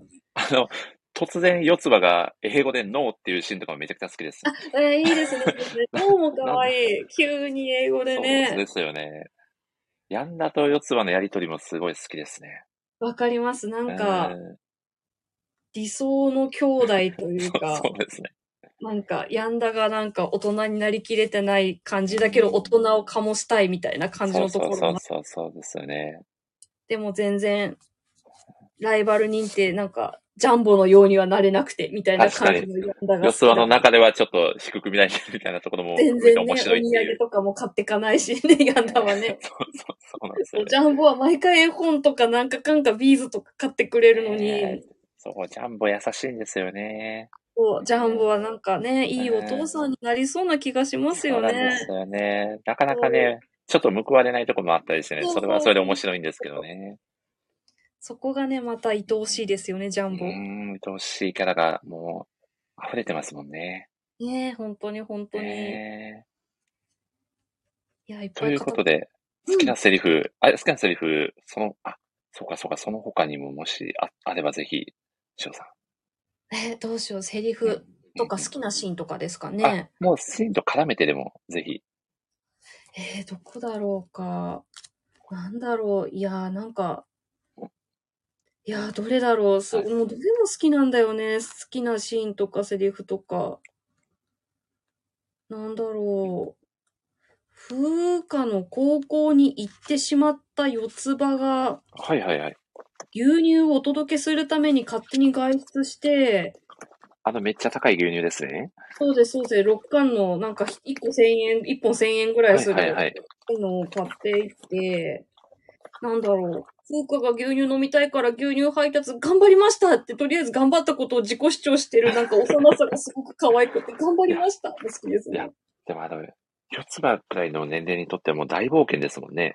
その学校まで行くっていうことが。ねそうそう、見たことない風景だったり、乗り慣れない自転車、ね、まだ補助輪ついてる自転車をのに乗って、ね、高校に行くなんてっていう感じだったから、なんか、そう、そう、四つ葉目線で見た、こう、初めての景色、新しい風景が、また追体験して見えるっていうのも四つ葉との楽しさなのかなと、うんうんうんううん。ん、感じております。そうですね。もう細かいことを言えば、その時、父ちゃんが迎えに来てくれるんですけど、その時もはいコマで東先生表現されていて、はい。四つ葉が笑顔で父ちゃんを見てるんですけど、父ちゃんは四つ葉の顔を見た後、そのコマで足が怪我しているなっていうコマを見て、はい。顔をもっと険しくして、ゴンってな、あの、四つ葉をこう、叩くというか、うあんの、。お仕置きをするシーンがあるんですけれども、その時もやっぱりモノローグとかではなくって、コマの行間で読ませるといううか、んこういう表情とか空気感で読ませる演出が、やっぱり東清彦先生は恐ろしいですね、とちょっと思います。すごい、深いですね。漫画の読み方が深い。いや、なんかこの四つ葉を心配してんだぞっていう、怒ってるし、すごく心配だった、怪我してるじゃないか、四つ葉。ゴンみたいな感じの流れが、このなんか4コマ、4つの、5個か、5個のコマで、親目線で語れるのすごいなと思って、いやそうだよねっていう、すごい。もっと書きたい と思いながら、書きたい書けないみたいな感じでか、いや、書き手をね、奮い立たせるような作品でもあるという、本当、すごい、いいと思います。最高ですね。ちょっと、しおさんの熱量に触発されてじゃないですけど、僕も一個だけあ好きな、好きなセリフ、シーン込みでなんですけど、はい。これはですね、えっ、と、2巻、2巻の、お、みかん。2巻の最終、最後のお話ですかね。四つ葉とお土産の、あ、はい。いい、この話、付箋貼ってる。好きです、好きです。あの、ね、三姉妹の長女の朝木がですね、はいはい。えっと、沖縄旅行から帰ってきて、家族に一人一人におお土産を渡すシーンがあるんですよね。ありますね、ありますね。で、それで、みんなに渡していって、それからこれがお父さんの分、沖縄の CD。で、CD を取り出した後に、いやね、ついうっかり、お父さん、もういないのにね、って言うんですよ。いや、ほんと好き、これ。でもこれ僕初めて読んだ時、あ、そうだったんだ、もうお父さんもう、そうなんだって思いながら読んでたんですよ。いや、思いますよね。だってお父さん出てこない家庭だなとは思いましたよね。ずっと出てきてなかったんだ。あ、そういうことだったんだって思ったら次のページで風花が、いやいやいや、お父さん超生きてるしっていう。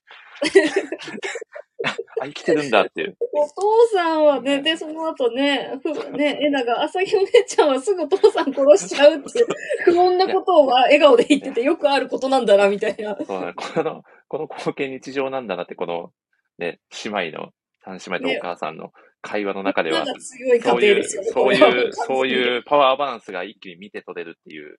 そうそうそうそいやこのシーンもめちゃくちゃ面白くて、う。あ、面白い、このシーン。もうすめちゃ、な、十何年前のね、あれなんですけど、もう今でも鮮明に覚えてますね。いや、これ本当にそうなんですよね。四つ葉、四つ葉時間がゆっくり流れてるせいか忘れがちですけど、もう何年も前なんですもんね、いやこの。そうなんですよ。確か一巻発売されたのも2003年とかそれぐらいじゃなかったでしたっけ？え、今って2000、だから、え、もうそんな時間経つ、ね20年前ぐらいになっちゃうんですか？もう少しで。そうなんですよ。もうちょうど20年前ですね。はい。えー、びっくりする。この作品の中で四つ葉は成長してると思うんですけど、少なくとも僕は何一つ成長してないっていう。えー、本当に、本当にねって言ったらあれですけど、私も。成長が見られない。何も変わっちゃいない。そうそう、そうなんですよ。もう、18年前と同じように四つ葉とを読んで同じように楽しんじゃってるという。そうそうそう、もうね、ただの、もう本当毎回最新刊出るたびに発売日に買う、ただの、ただただ読者みたいな。そうそうなんですよ。もう時間止まっちゃってるぐらい、なんか、そう、そういう、そういう凄さも感じますよね、四つ葉とからは。ありますね、ありますね。いや、すごい。い。いや、なんで、まあ、すごい作品だということですね。はい、伝われ。伝わってほしい。いやちなみに、シロさんがこの四つ葉と読みたくなるときって、なんかこういうときに読みたいなって、ふと思ったりとかって、あります？いやーもう、大好きなので、まあ常に読みたい、読みたさはあるんですけれども、うんうんうんうん。なんとなく、あ、四つ葉と読もうって思った時は、なんかはい眠れない時とか、夜ふっと眠れない時に、はいはい。なんか癒されようとか気分を変えようっていう時に、うんうん四つ葉とをもう適当な何巻かを読んで、一か一冊読み終わったら、すやって寝れるっていう、あとなんか私のジンクスみたいなのがあるので、なるほど。不眠の時は四つ葉とを一冊読むっていうことにしてますね。おえ、絵本みたいな 存在なのかもしれない。もうもはや絵本みたいな、もう心が落ち着くあ本みたいな。なるほど。気持ちを穏やかにさせてくれるから、そうですねそうですね。おすすめという。なんと、はいいいですね。そういう読み方もありですよね。ねえ、そうですね。だから、特に読みたくなるのは眠れない夜とかですかね。んなるほど。いや、でもそこでね、作品読んであったかい気持ちになって、うん。湯たんぽおかわりかのような。あ、そう、ポカポカしてくるんですよね、心がねね。そうですよね。いや、うんいいですね。でもそんな気持ちになって読者の方はめちゃくちゃたくさんいると思うので、いやそう思います。うこう不眠を抱えている方にもおすすめというね。いや新たなおすすめポイントがおすすめみたいな。処生まれましたね方箋に出したい四つ葉と全巻。なるほど。最高ですね。ちなみに、ねはい。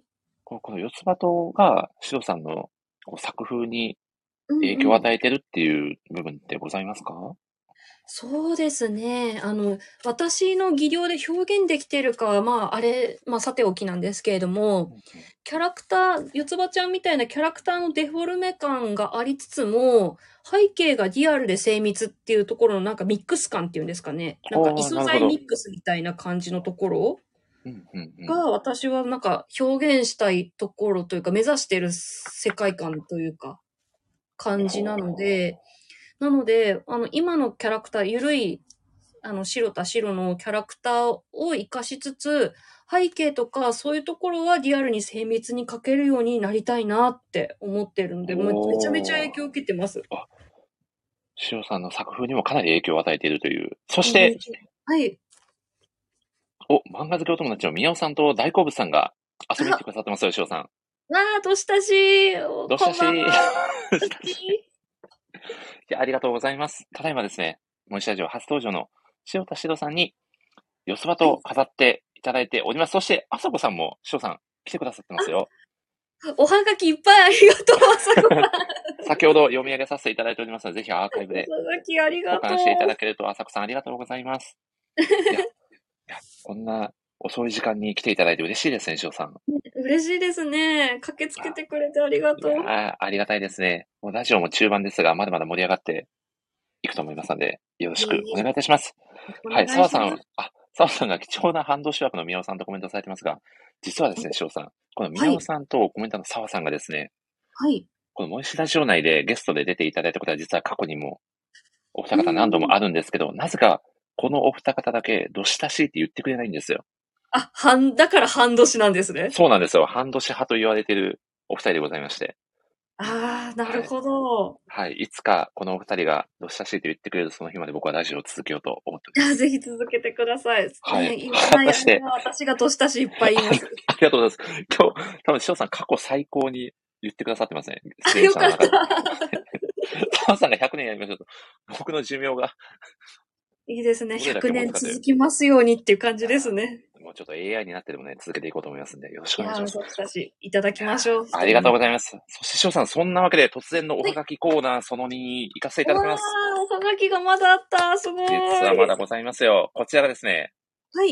いや、ちょっとすごいラジオネームの方からいただいております。はい。読み入れさせていただきますね。はい。ドキドキ。はい。ラジオネーム、はい。不快の車窓からさんからいただいております。えー、誰？はい。す、す、すごいラジオネームですね。だ大す丈夫かな？ごいラジオネームですね。では、読み入れさせていただきます。しおさん、はいこんにちは。いつもツイッターで一枚漫画、エッセイ漫画、ゆり漫画、楽しませていただいてます。今日のラジオも楽しみにしていました。えーテーマは四つ葉とずっと気になりつつも、実は見り知らぬまま年を重ねてしまいました。はい。えぜひ、推しどころをたくさんプレゼンしていただき、まんまと四つ葉と沼にはまりたいなと思っていますので、よろしくお願いします。えー追伸、えー可能な範囲でもしお話しできることがあれば、パートナーさんの素敵なところ、のろけたりなんかしてくださったら、ものすごくにちゃい、にちゃにちゃしちゃいそうです。ということで、えー、ヨネさん、おはがきありがとうございます。わー、ありがとうございます。はい。よ、ヨネさんと言っちゃいましたね。うん、ヨネさんって言っちゃいましたね。はい。ヨネさんからいただいております。すいません。やったライブ配信なんで言ってしまいましたね。ー。うわさ失すがライブか。いやーライブ感ありますね。翔 さんということで、はいえー、不快の車窓からさんから、はい。はいいただいておりますが、ど、ありがたい。熱いメッセージ、すごい嬉しい。ぜひね、このラジオのね、えー、まあちょっとおそらくすべてはね、お忙しいので聞けてないと思うので、アーカイブランドで保管していただいて、四つ葉とね、ですね、ですね。うんうん。魅力をぜひ、魅力。四つ葉との魅力。ねそうですね。私が目指しているところである、あの、誰でも読める、進めることができる作品っていうところがやっぱり、どのタイミングで、どの年齢にで入っても、誰でもすんなり受け止めてくれるキャパシティが四つ葉とにはあるので、ぜひね、深井の車掌さん、車掌、車掌さんもね、深井、ちょっと食なんか変わっちゃった。そうですね、深い、深い電車を操ってる車掌さんみたいなキャラクターにランクアップしちゃってました。深井の車掌さんもね。あの、見てほしいですね。なんかはいちょっと全然こぼれ話なんですけれども、はい。私の母なんですけれども、はい。漫画全く興味ない人なんですよあ、全然。ね私は漫画オタクなんですけど、漫画全く興味ないんですけど、はい四。つ葉とっていうすごく面白い漫画があるからって言ってうん、1巻から5巻ぐらいを一気に貸したんですよね。読ませたんですよね。はいはいはい。そしたら今ではもう四つ葉とのツイッター、公式ツイッターアカウントとか、なんだったらえー掲示板系のやつも全部チェックして、おドハマりされてるんですね。そうなんです。あの、最新刊が、あの、発売が決定したら必ず LINE が来るっていうぐらい、なんと。全巻自分で揃えて、え四つ葉と大好きマンになったんですよね。なので、もう年齢は関係ないです。もう全然、いつでも四つ葉とはあなたのご来店をお待ちしております。ー、これはもう、全年齢対象の作品というか、どの世代が、の方が手に取っても、間違いなく楽しめる作品ということで、ですですです。です。ね。はいい。あー、素敵なプレゼン、ありがとうございます。イエス。はい。そして、ヨネさんが追伸で コメントしてくださっているご質問を、翔さん。あそうだった軽く、軽く、じゃあ、ちょっと触りだけ、ぜひ、もし差し支えない範囲であ、教えていただけるとねパパートナーのことですよね。そうですね。あ、そうですね。あの、うんうんまあ、あの、エッセイ漫画、あの、ご覧になられてない方は何ぞやっていう感じだとは思うんですけれども、えっ、と、私最近、あの、恋が成就、お 恥ずかしくなってきた。恋が成就しまして、最近パートナーができたんですけど、その人を黒さんと称して、たまに絵日記とか作品に出させ、出してる存在の人がいるんですけれども、えっ、と、そうですね、黒さんとちょっと呼んでるんですけれども、まあ、黒さんの魅力はね、とにかく優しい。とにかく優しくて、いつも笑ってる人なんですよ。もう本当に、素敵ですね。本当大好き。いやー、すごい。愛が伝わりますね。でも優しい、そうですね、優しくていつも笑ってる、もうこれがもう本当にとってもこう幸せな人生を生きていく上で大事というか、いやー、そうなんですよ。で、ねたまに毒も吐くんですよ。おその塩梅がね、なんかすごいツボでね、いやもう、う。ほんと大好き。いやーお、チャソさんがコメントくださってますよ。さん。本当だ。中谷さんのハートマークがついてる。あ、中谷さんありがとうございます。そして澤さんが目指したいですねと。ぜひ。いや、もうぜひなかなか、なかなかいない逸材と、こうね、告白を頑張ってして、お付き合いできてるので、もう少しで1年なんですよ、お交際。テレテこれはレ。おめでたい。おめでたい。き日にお話できていることを幸せに思います。おめでとうございます。恥ずかしい。皆さん、祝福のコメントをぜひお願いいたします。いやいや、いいです。すごい。マスルさんとミッチーさんも、クラッカーを鳴らしてくださってますよ。もうただただ恋人ののろけみたいな感じになりました。すいませんや素。晴らしいことですよ。澤さんが目指したいですので、ぜひね、黒沢さんを目指していただければと思いますんで。お、朝子さんも、チャさんがいい話だと。いや、いいですね。幸せ、す素晴らしいことですよね。やっぱり人の幸せそうなエピソードを聞くっていうのが一番ね、こうね、心が豊かになりますからね。いや、ありがとうござはいいます。。お、澤さんが黒沢に反応して、ちょっとブリーチ寄りのイメージが強くなっちゃってる可能性がありますね、これは。黒沢なのか黒崎なのかみたいな話になってきそうですが、いや、その中でね、ヨネさんもおはがきをいただいて、本当にね、様々な方がね、このラジオ会を盛り上げるために関わっていただいて、本当にありがとうございます。いやー、ほんと、ありがとうございます。いやー、そんなわけでですね、まあ、結構ね、師匠さん、いい時間になってまいりましたので、イェイイェイ。そろそろですね、ちょっと締めに入ろうかななんてことを思ってたりもしたんですけど、はい。せっかくなんで、はい。ちょっと僕のですね、最近かなりイラストをですね、精力的に上げられている漫画大好きお友達のあの方も、とっても四つ葉とがお好きならしいので、ぜひ、ちょっとこの場に上がってきていただこうかななんて思ってるんですけど。わーい、楽しみ。お呼びさせていただいてよろしいでしょうか？お願いします。はい。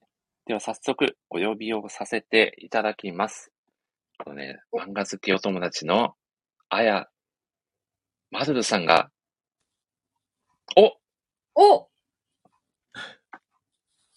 すごい、なんか、いっぱいのゲストが。こんばんは。お？ちょっと待ってください、翔さん。待ってください、はい待ってください。ちょっと待ってくださいよ。はい。実はですね、これ台本だと、うん。あの、僕の、あの、お友達のマルルさん、はい。あやマルルさんをゲストではい。お呼びさせていただくっていうお話になってたんですけど、はい。ちょっと、存じ上げない方が一人、これいやライブですね。ちょっと待ってくださいよ。ちょっとこれはちょ、っと話させろよ、おい。お、ちょっと、なんだこれは、これがなんだこライブれは。ちょっと待ってください。がライブ。翔さん、ちょっとお時間いただいていいですか？ここは。はい。ちょっと待ってくださいよ。あれ？これもしかして、中谷エイト氏じゃないですか？そうだよ、四つ葉と言ったら私でしょいえ、ちょ、ちょ、ちょ、ちょっと、ちょっと、ちょっと待ってくださいよ。今日は、僕と、シロさんと、あやまるさんで、3人でですね、熱くね、よそばと愛が深い3人で、楽しく語らせていただこうと、してたところに飛んじゃ、飛んだですね、お邪魔虫がやってきたっていう感じですよね、これは。いやいやいや、盛り上がってきましたね。ちょっと、ちょっと、ちょっと、ちょ、ちょっと、ちょっと待ってくださいよ、これ。いやいや、いや、わかりました、わかりました。いいですよ。はい。いいですよ。面白い、面白い。ではですね。じゃあ中谷エイトさんが、本当に、まあ、四つ葉とですね、熱く語れる資格があるのかどうか、おちょっと私、MC の森氏がラップバトルで査定してやりますよ。やば。あ、じゃあ、ちょっと僕音楽用意しましょうか。あ、いいですか？すいませんね、は窓田さん、いきなりお願いしちゃって。だ、はい大丈夫ですか？やば、ラップバトルって適当に言ったのに。えいけおいや、いけいけ。じゃあ先行行かせていただきますよ。来いよ。かかってこいよ。いや。へいよ、エイト中谷。よくやってきたな、こんな夜中に。今日は森氏と白田のパーティーナイト。マルルも加わり語るぜ、四つ葉と。語れんのかな、こんな俺らと。朝毛でも飲んで出直してきな。トークしょぼすぎて風邪ひかんよ。己の立ち位置わきまえない。いや。どうしたどうした？いや、いや、いや、ちょっとまだまだ語らせてもらう。行くぜ、俺のターン。いや、いや。あまりにも寒いぜ、森氏の話。シーブリーズはフリーズしろ。風化しそうなお前ら二人にインドを渡す。四つバット語るで丸とエイト、丸とエイト乗っ取らせてもらうぜ、四つバットラジオ。どうしたし？いや、いや。おー。ちょっと、ちょっと、あ、マドさん音楽ありがとうございます。あ、いいいいですか？はい。大丈夫です。いや、やばちょっと、ちょっとこれ、最初どうなることかと思ったんですけど、いや、中谷さん、ちょっと僕、勘違いしちゃってましたよ。もう、中谷さん、もうこの場に、ね、上がってくださいにふさわしいお方でしたよ。いやいやいや、そうですね。当たり前だと思います。はい。ということで、サプライズゲストの、あやまるるさんと中谷エイトさんです。よろしくお願いします。びっくりした茶番の茶番で。汗が止まらない。いや、澤田さんが四つ葉と要素がなかったら確かに、確かにすいませんでした。あの、実はですね、ちょっと僕と、これ、あの、お話しさせていただきますと、実は、あの、シロさんが先日ですね、スペースで、ね、お話をされたところに、実は僕と中谷エイトさんが、ちょっと軽くラップがバトルでおちゃらけるっていう一幕がありまして、はい。ねはいラップバトルで。そうそうそう。で、ちょっと、ね。で、中谷エイトさんも実はめちゃくちゃ四つ葉とがお好きな方だということを、つい先日ですね、僕も知ってですね、せっかくだったらはい、ちょっと僕とラップバトルでもやってみませんかっていう、無茶なお願いをさせていただいたところ、なんと中谷エイトさんが快く受けてくださるということで、いや、なんて心が広いの。ラップバトルって適当に言ったのに、本当に二人のラップバトル聞けると思わなくて、涙出てきた。びっくりした。あの、決して僕とエイトさんはあの敵対関係にありませんので、お互いリスペクトしております。ラップバトルをする中。そこのところだけ、はい。よろしくお願いします。そして、あれですね、今日今日は、あやまるるさんとお呼びした方がよろしいですか？アボタフさんとお呼びした方がいいのか？あ、どちらでも出てきた方で。ああ、承知しました。はい。ねアボタフさんに実は音楽まで用意していただくという、いやーありがとうございます。ナイスアシスト。はい。こちら、はい。すべて、シロさんに楽しんでいただくための茶番でございました。いやー、素あ敵。ーなん、なんて、人たちなの？やばわ。ということで、ここからはですね、えー、アボタフさんと中谷エイトさんに伺っていただければと思います。よろしくお願いいたします。よろしくお願いします。お願いいたしますあー小田さんの方だった。いや実は今日、ね、実はあの、アボタフさんが、アイコンと、お名前が、あ、四つ葉と仕様になってるという。風花ですね。あ、そうですね。太眉の風花が。かわいい。しかもお名前も四つ葉とに合わせてマルルトになってるという素敵ですね。素晴らしいですね。すごい。ちなみに、はいマルルさん、シロさんとは以前からお互いお知り合いでは、はい、フォローさせていただいて。はいはい。相互フォローの。なんと、お絵かき好きお友達という、そうです、そうです、そうです、そうです。はい。なんと、じゃあ今日はお話しするのは初めて、ですけど。はい、そうですね。そうです、そうです。話すのは初めてです。はじめまして。はじめまして。嬉しい。いやーせっかくなんでね、まあ、共通のね、推し作品があるということで、楽しくお話できればと思いますので、よろしくお願いいたします。お願いします。はい。そして、中谷エイトさんともシロさんは以前からのお知り合いなんですか？そうですね。シロさんは、あの、40の配信でよくシーブリーズを掲げて配信されてるんで、それをよく見てます。シシーブリーズ、ちなみに、これ、ちょっと、あの、このラジオ界でも何回か出てきてますけど、シロさん、このシーブリーズとシロさんのご関係性といいますか、何かそうですね。シーブリーズとの関係性ですね。今手元にあるんですけれども、はい。えっと、今、シーあブリーズるんですねレオウォーター C というのを使っております。つけた瞬間、スーッと爽快、サラサラ、嫌な汗と匂いを抑えて、いい香りをプラスというね、いい製品なんですけれども、急にコマーシャル味が。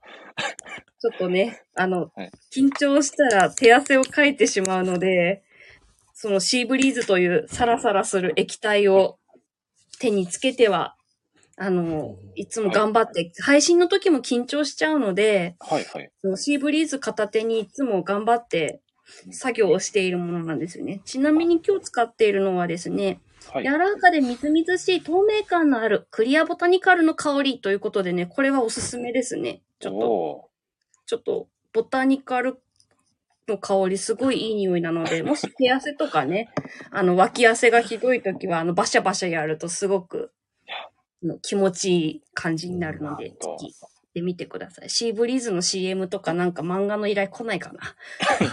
だいぶ消費してるんですけどね、手汗。案件が、案件が来る可案能性件ありますよ。いですね。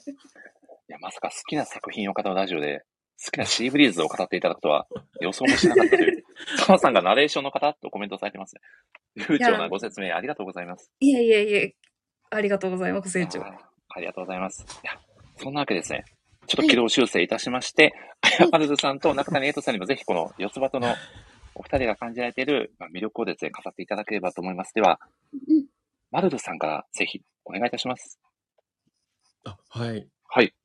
えーっとですね、もう全部、あのー、シロさんが語ってくださったのと、ほぼ丸かぶったので、あ、丸かぶり。今日はこれで、おいとま。ちょっと待ってください。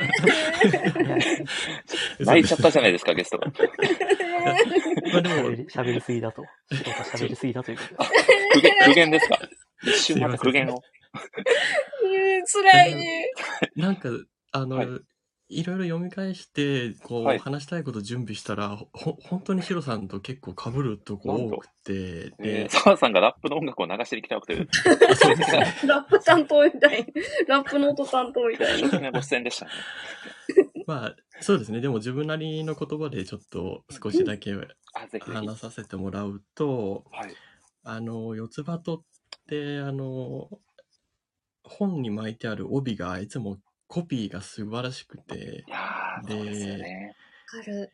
最新刊の帯に書いてあるコピーがもうこの四つ葉とを表してるなと思っていて、うんで最新刊が何、何、どういうコピーかっていうと、普はい通という奇跡っていう言あ葉なんですよね。ー、いい。で、もう話の中でいっぱい出てきたんですけど、あの、本当にただの日常っていうところを、あの、四つ葉とっていうのは、あの、子供と、まあ、四つ葉ですかね、子供と過ごすっていうことで、ただの日常、日常っていうのがこんなに面白いものになるんだっていうことを知って、まあ、その、普通っていうことも、まあ、奇跡だって思えるくらい尊いものなんじゃないかっていうのを、やっぱ気づかせてくれるっていうのが、この作品の最大の魅力じゃないかなっていうふうに思ってます。いやなるほど。い いっすな。こー、いいっすなねクラフト紙のね、帯ね。いいっすよね。はい。わかる。素晴らしい魅力語りでしたね、マルズさん。いやありがとうございます。い。ーすごい。いや、じゃあぜひ中谷さんにも同じご質問をさせていただければと。いかがでしょう？んうん。そうですね、本当に今、シロさんとマルルさんと完全に読み方が一緒だなっていうのおを聞いてて思ってるんですよね。はいはいはい。ちょっと二人が喋りすぎちゃったんで、僕は。ちょっう同じ展開、天論でまた泣いちゃった。シロさんがまた泣いちゃった。サプライズゲストが、ゲストを泣かしに来るという、すごい、すごい流れになってますが。と、でも本当に、あれですね、四つ葉とは、はい。まあみな、あの、シロさんが結構細かく読んでて、自分もそうだなって思うとこめちゃくちゃあって、あの、やっぱ、なんですかね、こう日常作品って、セリフが少ないというか、あ人間と人間の関係って実はあんまり話さないんだと思うんですよね、セリフあ、。ああ、なるほうど。そういうそのセリフの少なさかつただインパクトのあるセリフがポンポンポンってリズミカルに出てくるんで、うんそのリズムとかなんか温度感とかがすごい自分は好きだなっていうのおをー感じますね。いまさに。さすが日頃文章を紡がれているね、中谷さんならではの、さすがです。素さすがです。ね。うんいやーでもなんか、四つ葉と読んでて思うのは、なんか、足立みつるさんの作、先生たちの作作風とちょっと似てるなって思ういやうん、でもこれ、僭越ながら僕も少しそれは感じておりますね。こう、セリフがないコマの見せ方というか。うそうなんですねーん。なんかこう、なるほどセリフを少なめにして、雰囲気で見せて、ちゃんと行間も読ませてっていううのが、ん。めちゃくちゃうまいなと思って、うんうんうんうん。シロさんがその、で、シロさんも言ってたんですけど、背景がリアルなんですけど、絵が 2D っていう、うんデフォルメされてるっていうのは、うん。その、なんですかね、良い塩梅がめちゃくちゃうまい、本当漫画だなって思って、うん大好きですいね。やうんー、そこがね、作品の、こう、心地よさにもつながっているのかなっていう、うん。いいですね。ありがとうございます。もう赤べこみたいに頭振るしかない。もう本当にずっと頭振っちゃう。赤べこのように頭を振る白べこし、白さんということで、ありがとうございます。ちょっと白べこ状態です。いやー、すごい。ちなみに、お二方の一番お好きなキャラクターって、誰になりますか？マドルさんはいかがですか？いやーなんかもう本当に全員好きなんですけど、難しいですよね、この作品は特にね。今日読み返してて、うんうん、あの、やっぱりちょっと最新の方から読み返しちゃってたんですけど、はいはい。ばあちゃんがめちゃくちゃ好きで、あー、ばあちゃん。うん。あーちゃん。なんかその、このお話って、まあ子供を育てるお話なんですけど、うん、全員説教臭くないんですけど、ばあちゃんだけ子供の育て方の格が違うっていうか、うん。あー。四つ葉をうまくしつけるっていう、まあ嫌な意味じゃなくてしつけるっていうところがすごいうまいんですよね。なのでその辺でやっぱ父ちゃんの母ちゃんは あの強いなっていうかあの素晴らしいなっていうのを本当になんか親をよく見てたのかな先生はなるほどっていう。あふうに思っちゃってやっぱ感動しちゃいますねあ、。そうですよね。まあ、父ちゃんからすればある意味、まあ子育てに関しては師匠みたいな存在でもありますものね。うんうんうんうんそうですね。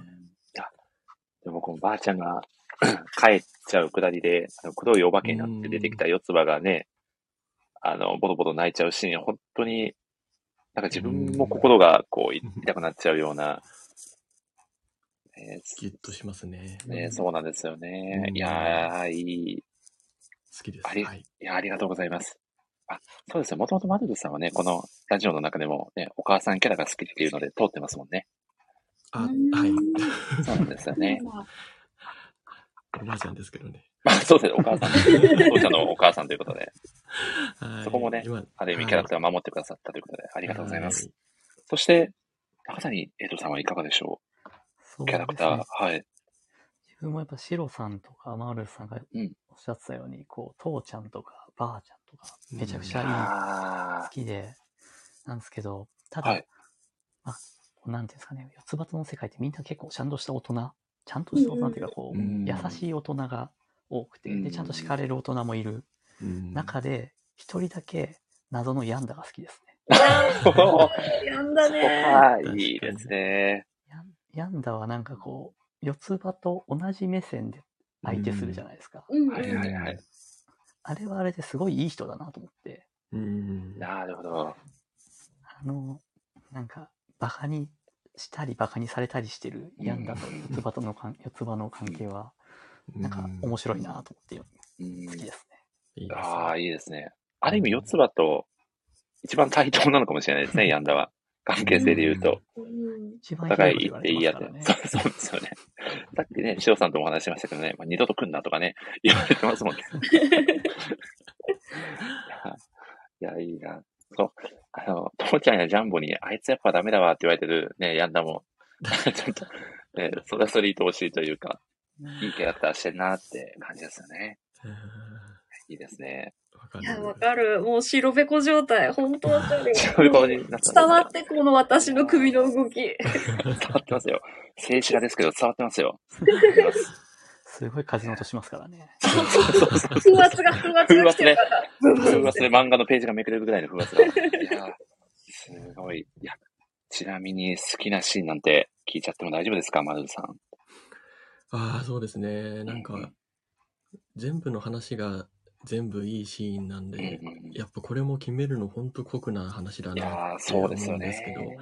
でもさっきのシロさんのはい話にも出てきた、やっぱり僕もランドセル買うシーンが一番好きで、ああ、そこか。で、あの、本当に同じになっちゃうんですけど、うんその、父ちゃんが2コマで、その、涙ぐむ感情っていうのを書くシーンを僕もちょっと上げちゃうんですけれども、まあ、あの、ほとんど一見すると同じ顔じゃないですか、やっぱり。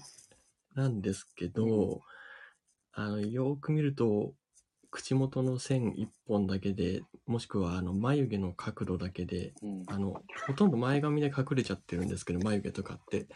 だけど、よーく見るとそれだけで、ちょっとうるっときてるのを表現してるんですけど、そんな細かいとこなのに、別にそんなに細かく見なくても伝わるんですよ、あの書き方って。で、それが書ける境地に至れるっっていうのは本当にすごいなと思って、僕も全然プロの絵描きでも何でもないんですけど、表情を動かすって、マジで描けないんですよね。むず難しくて。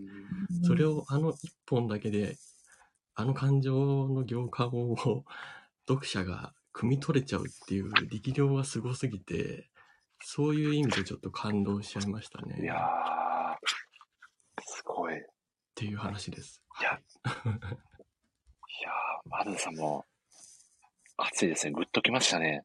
いやいやー、ヒロさんと一緒で。はい。なんか聞いてて泣きそうになる。な、本当にね、放送事故になるので泣かないですけど。確かに伝わるんですよね。こう、さーっと読んでても。そうなんですよね。その感情の機微が。うん。いや、それって本当にすごいことなんだなっていうのを、この、ね、お二人がお話す、同じ、ね、シーンを挙げられて、ね、その感想を語られてるだけでも伝わってくるというか、しかもあれって、はい。四つ葉、まあもう最初、あ最初から言われてないのかな？あの、血が繋がってないじゃないですか、四つ葉とお父ちゃんって。ああ、そうですね。血が繋がってないのに15巻までの時間をかけて父親の自覚をしたっていうところでやっぱり家族っていうか親子っていうのは血のつながりだけじゃないよなっていう回答を読者が得られるんですよね。あここまでの高ぶりが個人的にはすごいやっぱそういうものも含めて泣いちゃって。っうんうん。うん。いや、いいなていうすいません以上ですいや。ーちょっといいお話すぎて何も言葉が出てこないですね。いやーちょっとす、ね、ほんの数分前まで謎のラップバトとしてた自分が恥ずかしくなってきましたよ。ねびっくりしましたね。いや、いや、素敵なはい感想ありがとうございます。ありがとうございますは。山谷さんはいかがでしょう？好きなシーン。そうですね。自分もやっぱランドセルのシーンは本当うるっとして、わこうめちゃくちゃ本当に、なんですかね、こう1巻から15巻までの盛り上がりをー一気にうん。来るなっていうのがありましたそう。ね。そこまでの過程を読者も得てきてるからこそうん、さらにグッとくるというか。うん。うねでんそうで、四つ葉とはなんか好きなシーンいっぱいありすぎて、あと好きなセリフとかもいっぱいありすぎて難しいんですけど、セリフもぜひ、何か他にも紹介できそうなものがあれば。そうですね、はい。セリフだと、あの、あれなんかだったかな、四つ葉が、あの、はい。プリンセスの、ああ、うんはい、あったはいあはい。なんか突然プリンセスに目覚めた、あうん。のシーンがあって、まあ、なんかいろいろとわちゃわちゃやっているところで、なんか突然ですね、はい。四つ葉が、いや、あの、父ちゃんが何やってんのみたいな感じで来て、いや、プリンセスだがっていう一言だけ返すシーンがあるんですけどプリンセスだがっていいですね。いで、父ちゃんがえって返すんですけど、そのシーンめちゃくちゃ、なんか、あ、あるな、こういうシーンみたいな。日常、すごいこう子供と接してて、あるな、この、あーいやよくわかんなないけど、なんか君の中ではそういうのがあるんだね、みたいなシーンとか。日常の描き方とかめちゃくちゃうまいなって思います。あいやー、このシーンいいですよね。髪を引きずる素敵さが分かってないとか最高すぎて、何もう分かるみたいな。そうなんですよねあ。これ、なんで、アズマンが、先生は書けるんだろうっていうね。そうですよね。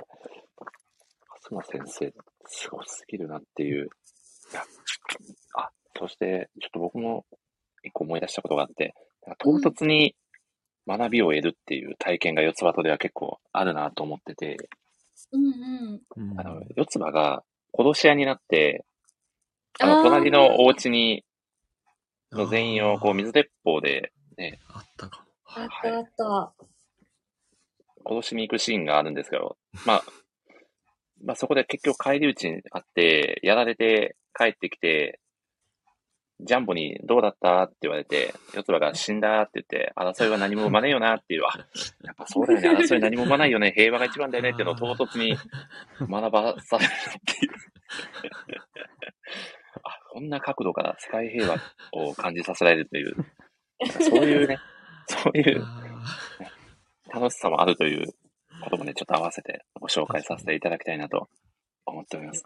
じゃあ、ちなみに、せっかくなんで、どうでしょう、シドさん、お二人に何かお聞きしてみたいこととかございませんか？えー、えーはいどうしよう？何聞こうかな？何でも答えてくれるのかな？多分放送コードに引っかからない限りは、何でも はい。生配信なので、えーそこだけ、はい、お願いします。そうですね、そうですね。配慮して。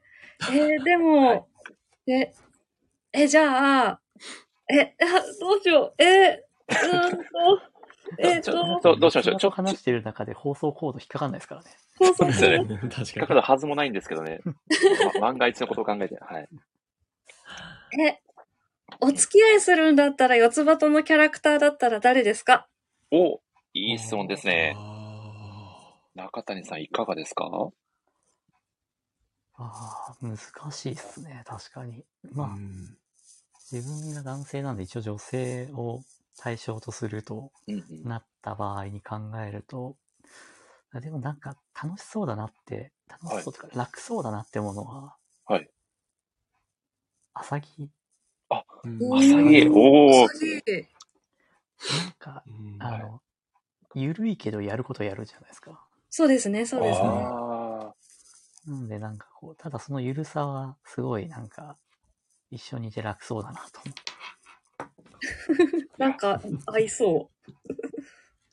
会話しなくてもいけそうだし、会話したらしゃ楽しそうだしみたいなー感じがありますおーしてもしなくてもいい。あなんかどちらでも心地よい距離感で過ごせるみたいな。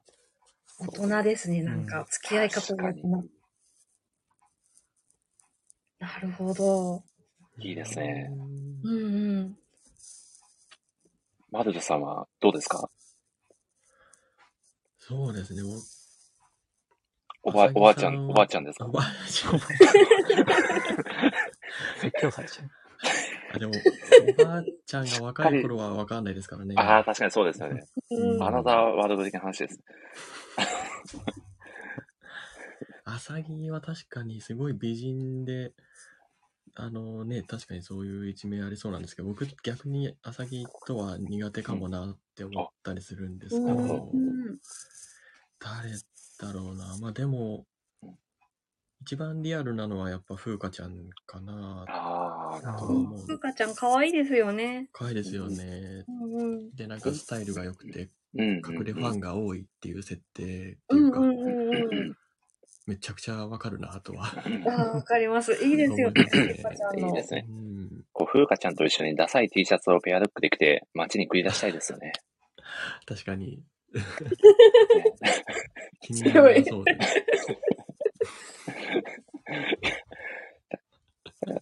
風花ちゃんは本当に、あれですね、ボケもできるし、しっかり突っ込んでもくれるし、絶対楽しいですよね、一緒にいて。うん、うんうんうんうんし。かもすごくいい子でね。すごくいい子。ねそうですよね。うん。いや、いいですね。いや、楽しい。二人のなんか好みが分かって、嬉しかったです。いや、逆に、逆に、シドさんはどうですか？えー、悩ましい。はい父ちゃんが大好きすぎるんですけれども、うーん、学生時代付き合うんだったらやんだかなあ、やんだですか？やんだ。やん。だのなんか、なんかあの感じ憧れる。ちょっと、ちょっとわ悪いってわけじゃないんですけれども、ちょっと子供っぽい感じのところにもキュンと母性本能をくすぐられるというかなるほど。やんだかなでも大人になったらやっぱ父ちゃんかジャンボだなシロさん、ダンボーじゃないんですか？ダンボじゃないですね。ダンボの性別はいかに？え、そうですね。お金が持ってなきゃか、ね、動かないからな、やつは。そうですね。相当課金しないと一緒に生活できないですもんね。いや、本当にいっぱい小銭、今ね、両替するのにもお金がかかるから、まあその分ね、暖房につぎ込めばいいかっていう話かもしれないんですが。そうですね。しかも夏場で暑いとね、暖房がやってらんねえとか言って急に脱ぎ出す可能性もありますからね。ああ、本当ですね。本当に動かなくなるかもしれない。いろんな懸念点があります。難しいところです。い確かに。やー、いや、いやでも、すいません。とっさにお聞きしたにもかかわらず、素晴らしいご質問でありがとうございます。いえ、とんでもないです。ありがとうございました。ちなみに、中谷エイトさんとマドルさんはどうでしょう？シロさんに何かお聞きしてみたいことはございますか？いや、なんだろう。うふふ？キャ夫婦って。なんでそのちょっと恋愛系を聞そうですねないみたいになってるんですか？恥ずかしいわ。うふふ興味なかなか聞かないリアクションですよね。現実世界では。いいですね。じゃあ中谷さんからぜひお願いします。てか、ねでも、あの、やっぱ、シロさんの、こうんの四つ葉の読み方が、やっぱ漫画家さんの読み方だなと思って聞いてたんですね。で、やった。その中で、うん。まあ、さっきも話にちょっと出てたところは絡むんですけど、はいうんここだけは本当に真似できなそうだみたいなところとかありますか？あないところ、真似できないところですよ真ね似。できない。ここはすごいみたいいやーもう全部って言ったらもうそこで話は終わってしまうんですけれども、ま、表情のね、あのさっきマルルさんもおっしゃったような表情のすごく微妙な変わり方っていうところもまあまあねできないんですけれども、なんだろう。本当にキャラの視点に立って書くっていうことが、東先生はできているので、もう四つ葉となんですよね。もうよ四つ葉なんですよね、もう。な。うん。だから、その憑依するような書き方は、もう全然真似できないし、どんな心境、どういう人生をたどればこういう作家さんになれるのかっていう思いがありますね。確かに。全員違いますもんね、ちゃんと。そう、全員違うの、なんか、なんか人生を見させていただいてるっていう感じの書き方できないなと思って、なんかちゃんとバックグラウンドを感じる書き方っていうんですかね。その人の人生とか価値観とか。うんそれが、そう、なんか、自然な形で伝わってくるから、いや、この書き方はね、全然できないと思います。うんうん確かに、本当にこの日本のどこかに四つ葉たちって本当に、ね、実在してるんじゃないかっていうぐらい、うん。ね、本当その日常を切り取って描いてるのかって錯覚しちゃうぐらいの感覚が僕にもありますね。ね中谷さん、どうでしょう？質問の答えは、そんなもんで、ま満足いただけたかな？よろしいでしょうか？取れ高、だ、大丈夫ですか？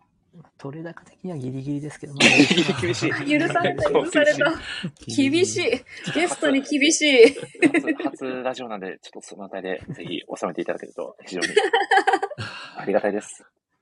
いやーでも確かにこう、関係性を描くのもうまいですよね。言葉。うまいうまい本当に。あななんか、風花が、その浅木とかと話してるセリフと違いますもんね。その四つ葉と話すのとか、父ちゃんと話すの確かに、そうそう、そうですよ。ね。しまうとかも違うし、ううんまいですね、うん確かに。なるほど。ありがとうございます。いやありがとうございます。じゃあ、マルさん、いかがでしょはい。はい。そうですね。結構、あの、お二人とも創作される方なので、やっぱ僕も創作に関するような、ちょっと、四つ葉とにも絡めつつお話聞いてみたいなと思うんですけど、うん。四つ、四つ葉ってやっぱ、子供のキャラクターだけどすごいデフォルメも効いてるし、個性もすごい際立ってるので、こう、四つ葉を生み出すのって相当大変だったんじゃないかなって思うんですけど、うんと、こう、完全にオリジナルな創作ものを作るときに、はい。どういう人物、まあ人をもし描くのであれば、はいはい。どういう人物が一番こう描写するのがお二人とも得意ですか？こういう四つ葉とに出てくるようなキャラクターとかでも全然いいんですけど、この、このキャラクターは私も動かしやすそうだなとか、へえ。キャラクターを動かしやすそうか。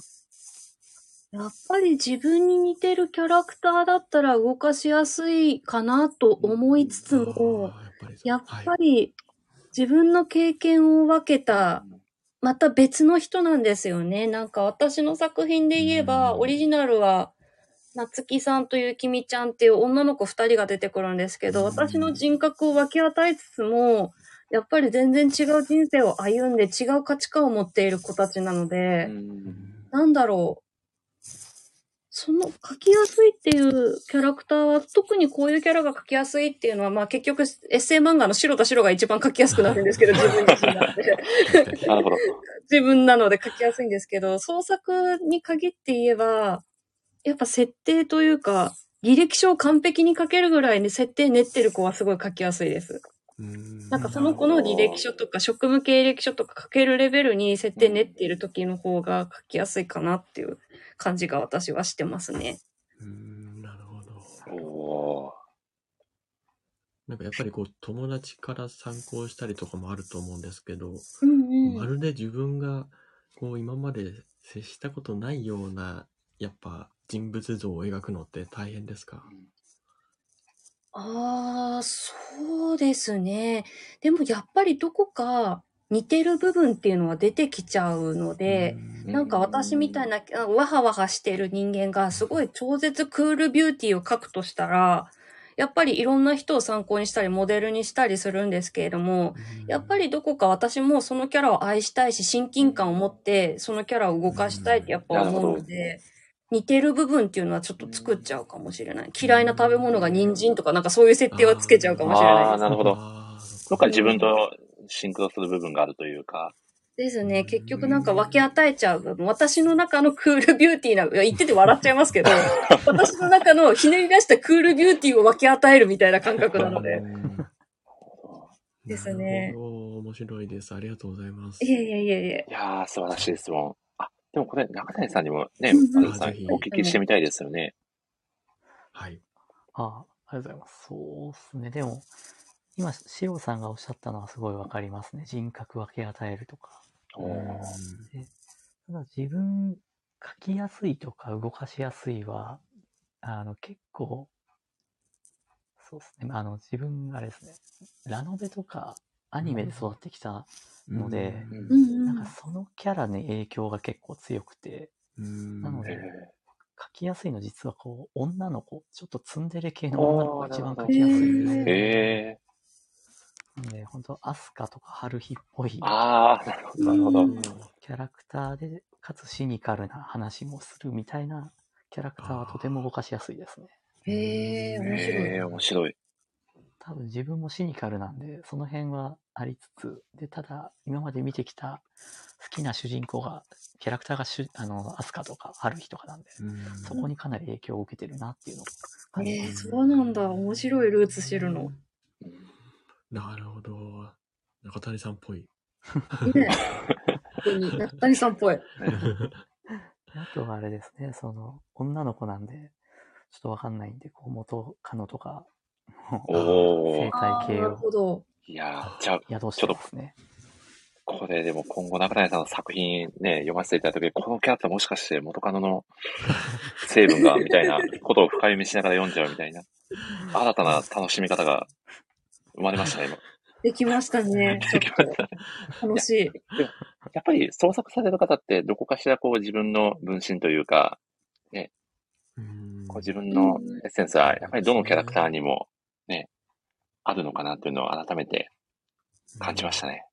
うんそうですね。なんかね、すごいなんか、最古なキャラクターだったとしても、うんうんやっぱ自分の、もう一番なんか最古な部分っていうのをなんか、はい。分けるみたいな感じかもしれないもし最高部、最古な部分を。最古な部分をこう、ニューって出して。すごい。かなかちょっと創作費用にもつながるような素敵な質問でしたね。まずさんありがとうございます。。ありがとうございます。いや、お答えいただきありがとうございます。いや、そんなわけで、もう早くも2時間を超えてしまって、お思いわあ、ますのでい。やー、あっという間でしたね。いや、本当に楽しかったないやー、ではですね、名残惜しくはなりますが、えー毎回恒例のですね、最後のご質問をさせていただこうと思います。あはないたにとって、四つ葉ととはどんな作品ですか？という、必殺おープロフェッショナルなご質問でございます。せっかくなんでね、えー、マルルさんと中田エイトさんにもお答えいただければと思います。じゃあ、白田さんは、白さんは最後の鳥で答鳥で。えていただこうと思いますので、はい。じゃあ。じゃあ、マルルさんからぜひお願いいたします。あ、はい。はい。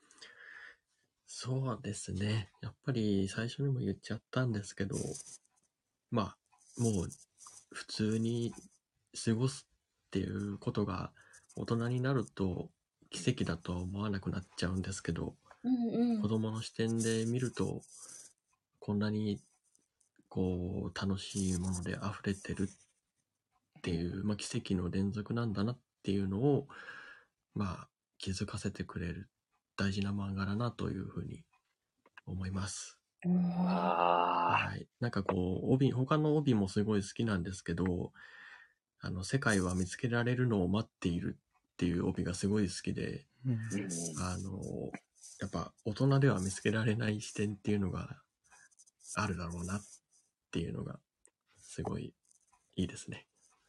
はい。いやー以上です。なるほど。素敵すぎるコメントですね、バズさん。ありがとうございます。あ、なるほど。ありがとうございます。以上です。はい。ありがとうございます。いや、いやそうですよね。大人になると忘れかけてたものを改めて思い出させてくれる。うん。そうあの頃ってそう、ね、本当に一日が長くて、確かにね。見たものが全てこう、真新しくて、面白くて、かそんなちっちゃな頃にね、記憶していたことを蘇らせてくれるようなはい。素敵な作品だということで、そうですね。ありがとうございます。はい。では、高谷ヘトさんにもお願いしようと思います。はい。なんかやっぱ、マルルさんのコメントが良すぎて、ハードルがめっちゃ高い。いや、ちょっと上がりすぎですよね。そうですシロさんに向けてもっとハードル上げなきゃいけないそうですプレッシャーをすごい今感じてる。これは大変なことになりましたね、翔さん。どうしよう。すいません。でもそうですね。自分にとっても、もうなんか一言で言うとすごい、ほんわかする作品だなっていうところですかね。なんかもうう、ん。いつでも見たいみたいな、いつでも一緒にいたいっていう感覚があって、やっぱこう、四つ葉と一緒に成長しているというか、一緒に過ごしているっていうのを実感する作品だなっていう感じはありますね。おーうんおーその、まあ本当に子育てじゃないんですけど、その、と似てる作品だなっていうのありますね。やっぱそのさっきのランドセルの回だったり。ああ、なるほど。でこうやっぱ子育てを疑似体験する。でも、ちゃんとこうワクワクして、なんか明日も頑張ろうみたいな感覚になれる、うんすごい前向きな作品だなっていうのを感じ、ありますね。うんさらにね、ハードルが翔さん上がってしまいましたね。いやーもうね、上げて上げて落とすっていうのが、一般の笑いの取り方なので、ここで落とさなきゃね。話題に貪欲ですね、翔さん。すごい。いやー、でも、いや、中谷さんのコメント、マルさん刺さりましたね。いやー、本当に。はい。ねえ。いや、そうですよね。こう最後はね、こう、まあ、いろんなことを感じさせてくれて、最後はやっぱり明日は前向きに頑張っていこうっていう、ねそうですね。心を上向きにさせてくれる作品だということで、これからもね、ずっとこう読んで読み続けていきたいなという気持ちがさらに増すようなコメントでしたね。では、お待たせいたしました。翔さん、何も考えてないあなたにとって、四つ葉とはどんな作品でしょうか？私にとって、あなたにとって、私にとって、四つ葉とは、えー、元気の源です。素晴らしいコメント、ありがとうございます。何も考えてなかった。何も、何もなんか、なんかいろいろ思いついて心の支えとかいろいろ思いついたんですけど、なんかすごい重たい彼女みたいだな、みたいない感やじいやいやいで。やいや。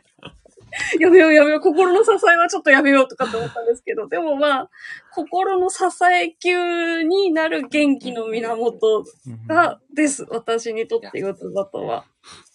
なんかね、眠れない夜を一緒に共に乗り越えた作品だし、落ち込んじゃった時とかもすごい癒しをくれたり、四つ葉ちゃんが笑ったり泣いたりしているだけで、こっちも心が浄化するような作品なので、本当に私にとっては心の支えで、元気の源の源になる作品ですね。うんいやー、白さんありがとうございます。こう、お互いこの作品について語ってるだけでも、こう元気になるというか、それぐらいのパワーを秘めたね、うんうん。作品だと僕も感じているので、今日は本当に僕にとっても素敵な時間になりました。ありがとうございます。いやありがとうございます。いやー、ということで、えーもう竹縄ではございますが、そろそろ番組終了のお時間が近づいてまいりました。翔さん、初めてのモーシラジオゲスト参加でございましたが、今日はいかがでしたか？いやー、なんか、ジェットコースターに乗ってるような気持ちでした。あ楽しくってワクワクして、はい。なんかね、ゲストさんが来てくださったり、おはがきが来たり、ラップバトルが始まるために、ジェットコースターのようにドキドキしたり、うわーってなったりして。いや、でもなんかすごく、なんかね、なんかラジオ全体からすごい愛が詰まっていて、なんかとっても癒されました。ありがとうございましいや。嬉しいコメントありがとうございます。そしてラップバトルのくだりは正直僕自身もドキドキしながらお届けをしておりました。いやー、いやでもね、すごい楽しんでいただけてたら幸いでございます。ありがとうございます。いい機会がありましたら、ぜひぜひまた呼んでいただけたらい嬉しいです。嬉しいです。もうぜひまた、はい、遊びに来ていただければと思っておりますので。はい、せてください。いやー本当に本当に今日はありがとうございました。そして、はい。そして、あの、マルさん、中谷瑛太さんも本当に本当に今日はありがとうございました。ぜひお二人にもご感想いただければと思います。はい。中谷さん、今日はね、まさかのラップバトルも披露していただくという。すいません、もう、無茶ぶりを、しかもね、喜んで受けていただいて、本当に本当にありがたかったんですが、今日はいかがでしたか？いやー、楽しかったですね。なんか、あありがとうございます。いやー、でもやっぱ四つ葉と、はい今さっき、今さっきというか、ここ一週間ぐらい読み直したんですけど、うんまた読みたいなっていうのを。感じますね。いや、もうこんなの何回読んでもいいですもんね。うんそうですね。ですよね。まあ、次、白田白さんが、ちょっとラジオする際には、まあ、またちょっとラップバトル頑張っていただいて、やっていただければいいんじゃないかなとま 思います、マストでやるという。どの作品でラップしてもらおうかな。四つ葉とラップバトル要素全然ないじゃない作品ですから。ただただリスナーが困惑するという。はい。まあ、まあでも僕たちは危機としてやらせていただくんで、もうそこは全然、はい。もうゲストが望むのであれば、いくらでもという感じですね。はい。実は結構お互い韻踏んでたりするんで、そのあたりもね、アーカイブ聞き返して、ね、いただくと、はい。で、作中のキャラクターの要素もちょっと踏まえたりとかしてるので、ぜひ、ね、そういうところもね、聞き返していただけると楽しいんじゃないかなと。はい。そうですね。リリックを頑張りましたからね。そうですね、リリックで。も、ものの5分ぐらいで雑に考えたリリックがね、刺さってますからね。いやーでも本当に、あの、急遽なんですけど、来ていただいて本当に楽しかったです。中谷さんありがとうございました。ありがとうございます。ありがとうございます。そして、ね、これはもうファンアートといって、いいのでしょうか、あの、ね、風花のイラストまで、ね、マルさん、このラジオ会のために書いていただいたということで、嬉しい。あ、そうですね。はい。ありがとうございます。これ、もしかして、このラジオのサムネイルに使っちゃったりとかするのって可能ですか？100万円ぐらいあれば。おっと、塩さんすいません。は いちょっと50万ぐらい一緒に出していただいて。いやーあ全然いいですよもう50万でも100万でも払うでよ。強気。めちゃくちゃ強気。講座後で教えておきますね。お願いします。リアル。ね、頑張って、リアルな、リアルな会話が繰り広げられてますが。あいや、全然、あの、こんな、こんなっていう言い方もあれですけど、あ全然いいですよ。あぜひ記はい念にでは、サムネイルにご使用させていただきます。本当にありがとうございます。今今日はいかがでしたか？はい。そうですね。あの、もちろん、四つ葉とも大好きなので、あの、四つ葉とのお話をできたのも、すごい楽しかったんですけど、あの、白田さん、白さんも、あの、中谷さんも、あの、僕の中では本当、大好きで尊敬している方々なので、あの、初めてお話をさせていただくって、まあ、中谷さんは、あの、過去の回でも、あの、お話しさせてもらいましたが、あの、正直多分、シロさんより僕の方が緊張してたと思うんですけども、サプライズが緊張してる。あでも、すごい光栄でした。楽しかったです。ありがとうございます。これからもよろしくお願いします。お願いします。ありがとうございます。ねこう、お二方のね、創作の秘秘話にも迫れるようなね、ご質問もしていただいたり、本当に、ね、僕としてもめちゃくちゃありがたかったです。そしてね、何より、ラップのね、音楽を流しに来ていただいて、本当に今日はありがとうございます。そこが一番緊張しましたね。そこがですか？はいまさかあの、一番緊張してたんですね、マルドさんが。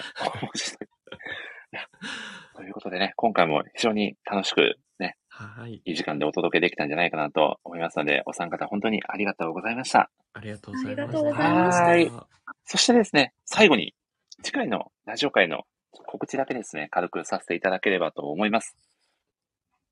次回はですね、なんと久々のイベント会を計画しておりまして、はいそうなんですよ。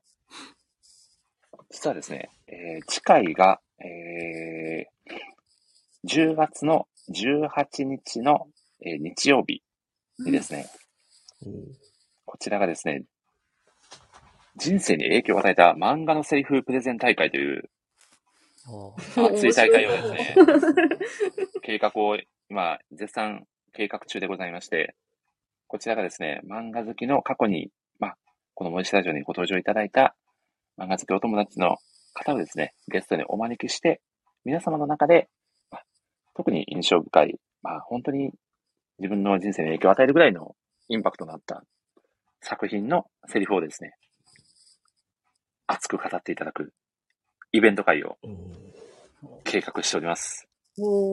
はい。ただですね、ただですうん。ね、ちょっと困ったことが一つあってですね、実は10月16日と10月28日にですね、どどちらかでやろうと思って計画をしておりましてはい。で、皆さんにお声掛けをさせていただいてるんですけど、うんうん。うまい具合にばらけてですね、これどっちもやらないと収まりがつかないぐらいの感じに。あ、2回だ。すごい。はい。なのでおそらく、2days でやると思います。だから16日と28日のね、最初2回に分けてす、ごい。はい。ちょっとお届けをしていこうかなと。まあ、おそらくイメージ、プレゼンターの方が8人ずつぐらい出ていただいて、みたいな構成になるかと、はい、思います。はいうん両日ね、夜の8時からね、お届けをしようと今のところ計画をしております。お実はですね、あやまるるさんすでに参加が内定しておりまして、おー。はい。内定者。28日の枠で、まるるさん出ていただけるということで、はいこれはよろしいですか？まあ、辞退はできないですね。次回は出たいです。いや、ということで、お楽しみに。強いなはい。いはい。や、すごいそたくさん来ますね。おそらく、はい、結構な盛り上がりに。そしてですね、これ、ちょっと言葉でこんなことを聞いちゃうのはあれなんかもしれないんですけど、うん。塩田さん、中谷さん、どう、どうです？出ませんか？いや、ちょっと、ちょっとお、お二人にはこの場で聞いてみようかなと思いまして、あえてお声掛けをしていなかったという、どうでしょうもし、お時間が合えば、ぜひ、ぜひ、じゃあ自分16日が空いてるんで、もしよければ。おー。お内ー。定しましたね。すごい。すごい、その場で泣いて、すごい僕の台本にそっと加えさせていただきます。で、中谷丸ってね。はい。中谷16日丸。OK です。18か。18日丸ということで。いや、ありがとうございます。すごいもしかして中谷さん、今回も景品のショートショートお願いしても大丈夫な感じですか？ひどい。いんですか？ありがたすぎる実はですね、塩さん、うん書け。ばいいですかね。今までですね、うん過去、過去2回にわたってこのイベント会を、のですね、景品として中谷さんに優勝者の方を絡めたショートショートを、実は書いていただいたということがだ。ございまして、なんと今回も書いていただけるということで内定いたしましたので、おー、すごい。はい。景品もその場で 決まるという。そうです。ライブ感が売りのラジオですんで。いや、そして、まるさん、もしかして、イベント会のどちらかの、はい。サム、どちらかの回のサムネイルを書いていただける可能性って、ありますかね検討しておきます。おっと、これは、微妙な返事ですね。サムネイルですか？サムネイルですね。あ ありがとうございます。押し切られた。はい。そして、そしてちょっと一番、一番、あ、まるさん、本当に、あの、まだ、後ほど、はい、あ、はい。わかりました。はいはい。講講座教えとくんで、はい、お願いします。そして、しとさん、も、もしですよ、もしよかったらなんですけど、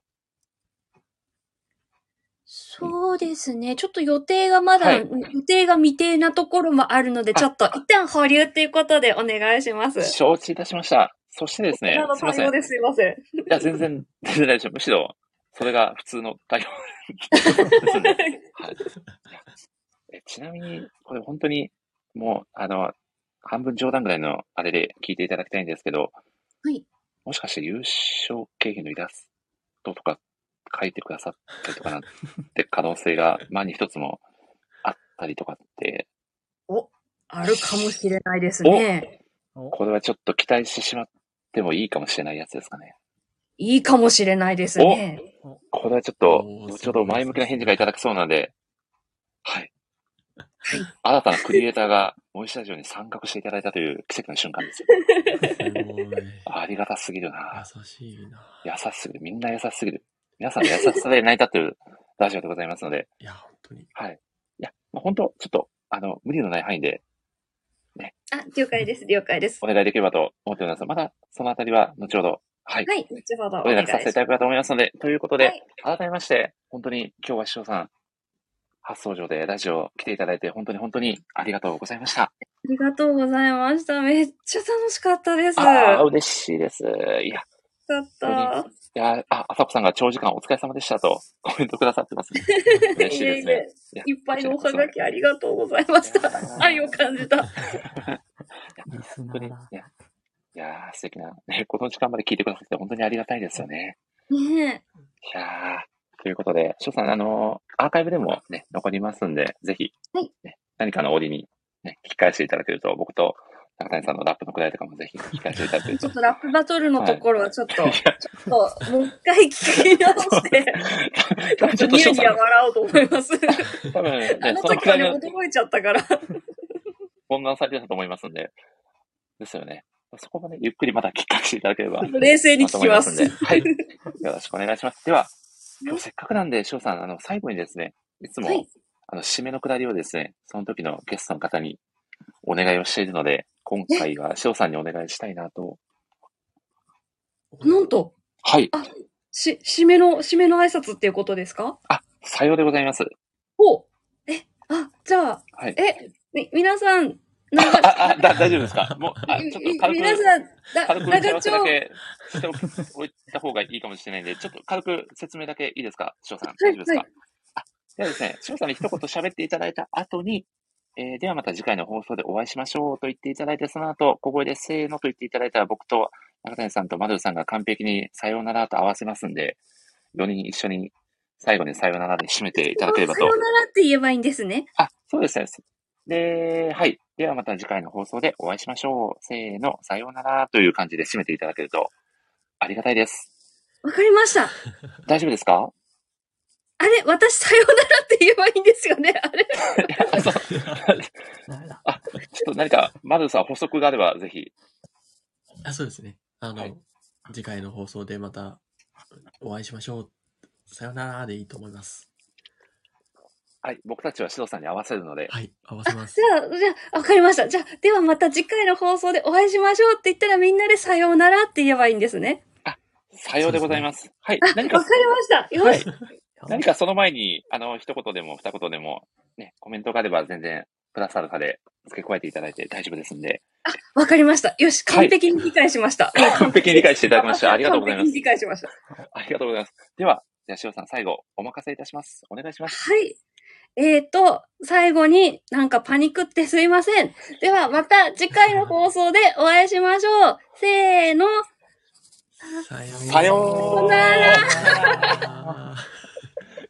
微妙に合わなかったかもしれませんが、大丈夫です。きっとアーカイブでは完璧にそうってますね。完璧ですね。いやー、はい本当に本当に、しおさん、今日はありがとうございました。ありがとうございました。はい。中谷さん、まるさんも本当にありがとうございました。皆さん、ありがとうございました。失礼しますます。お疲れ様でした。失礼します失礼します。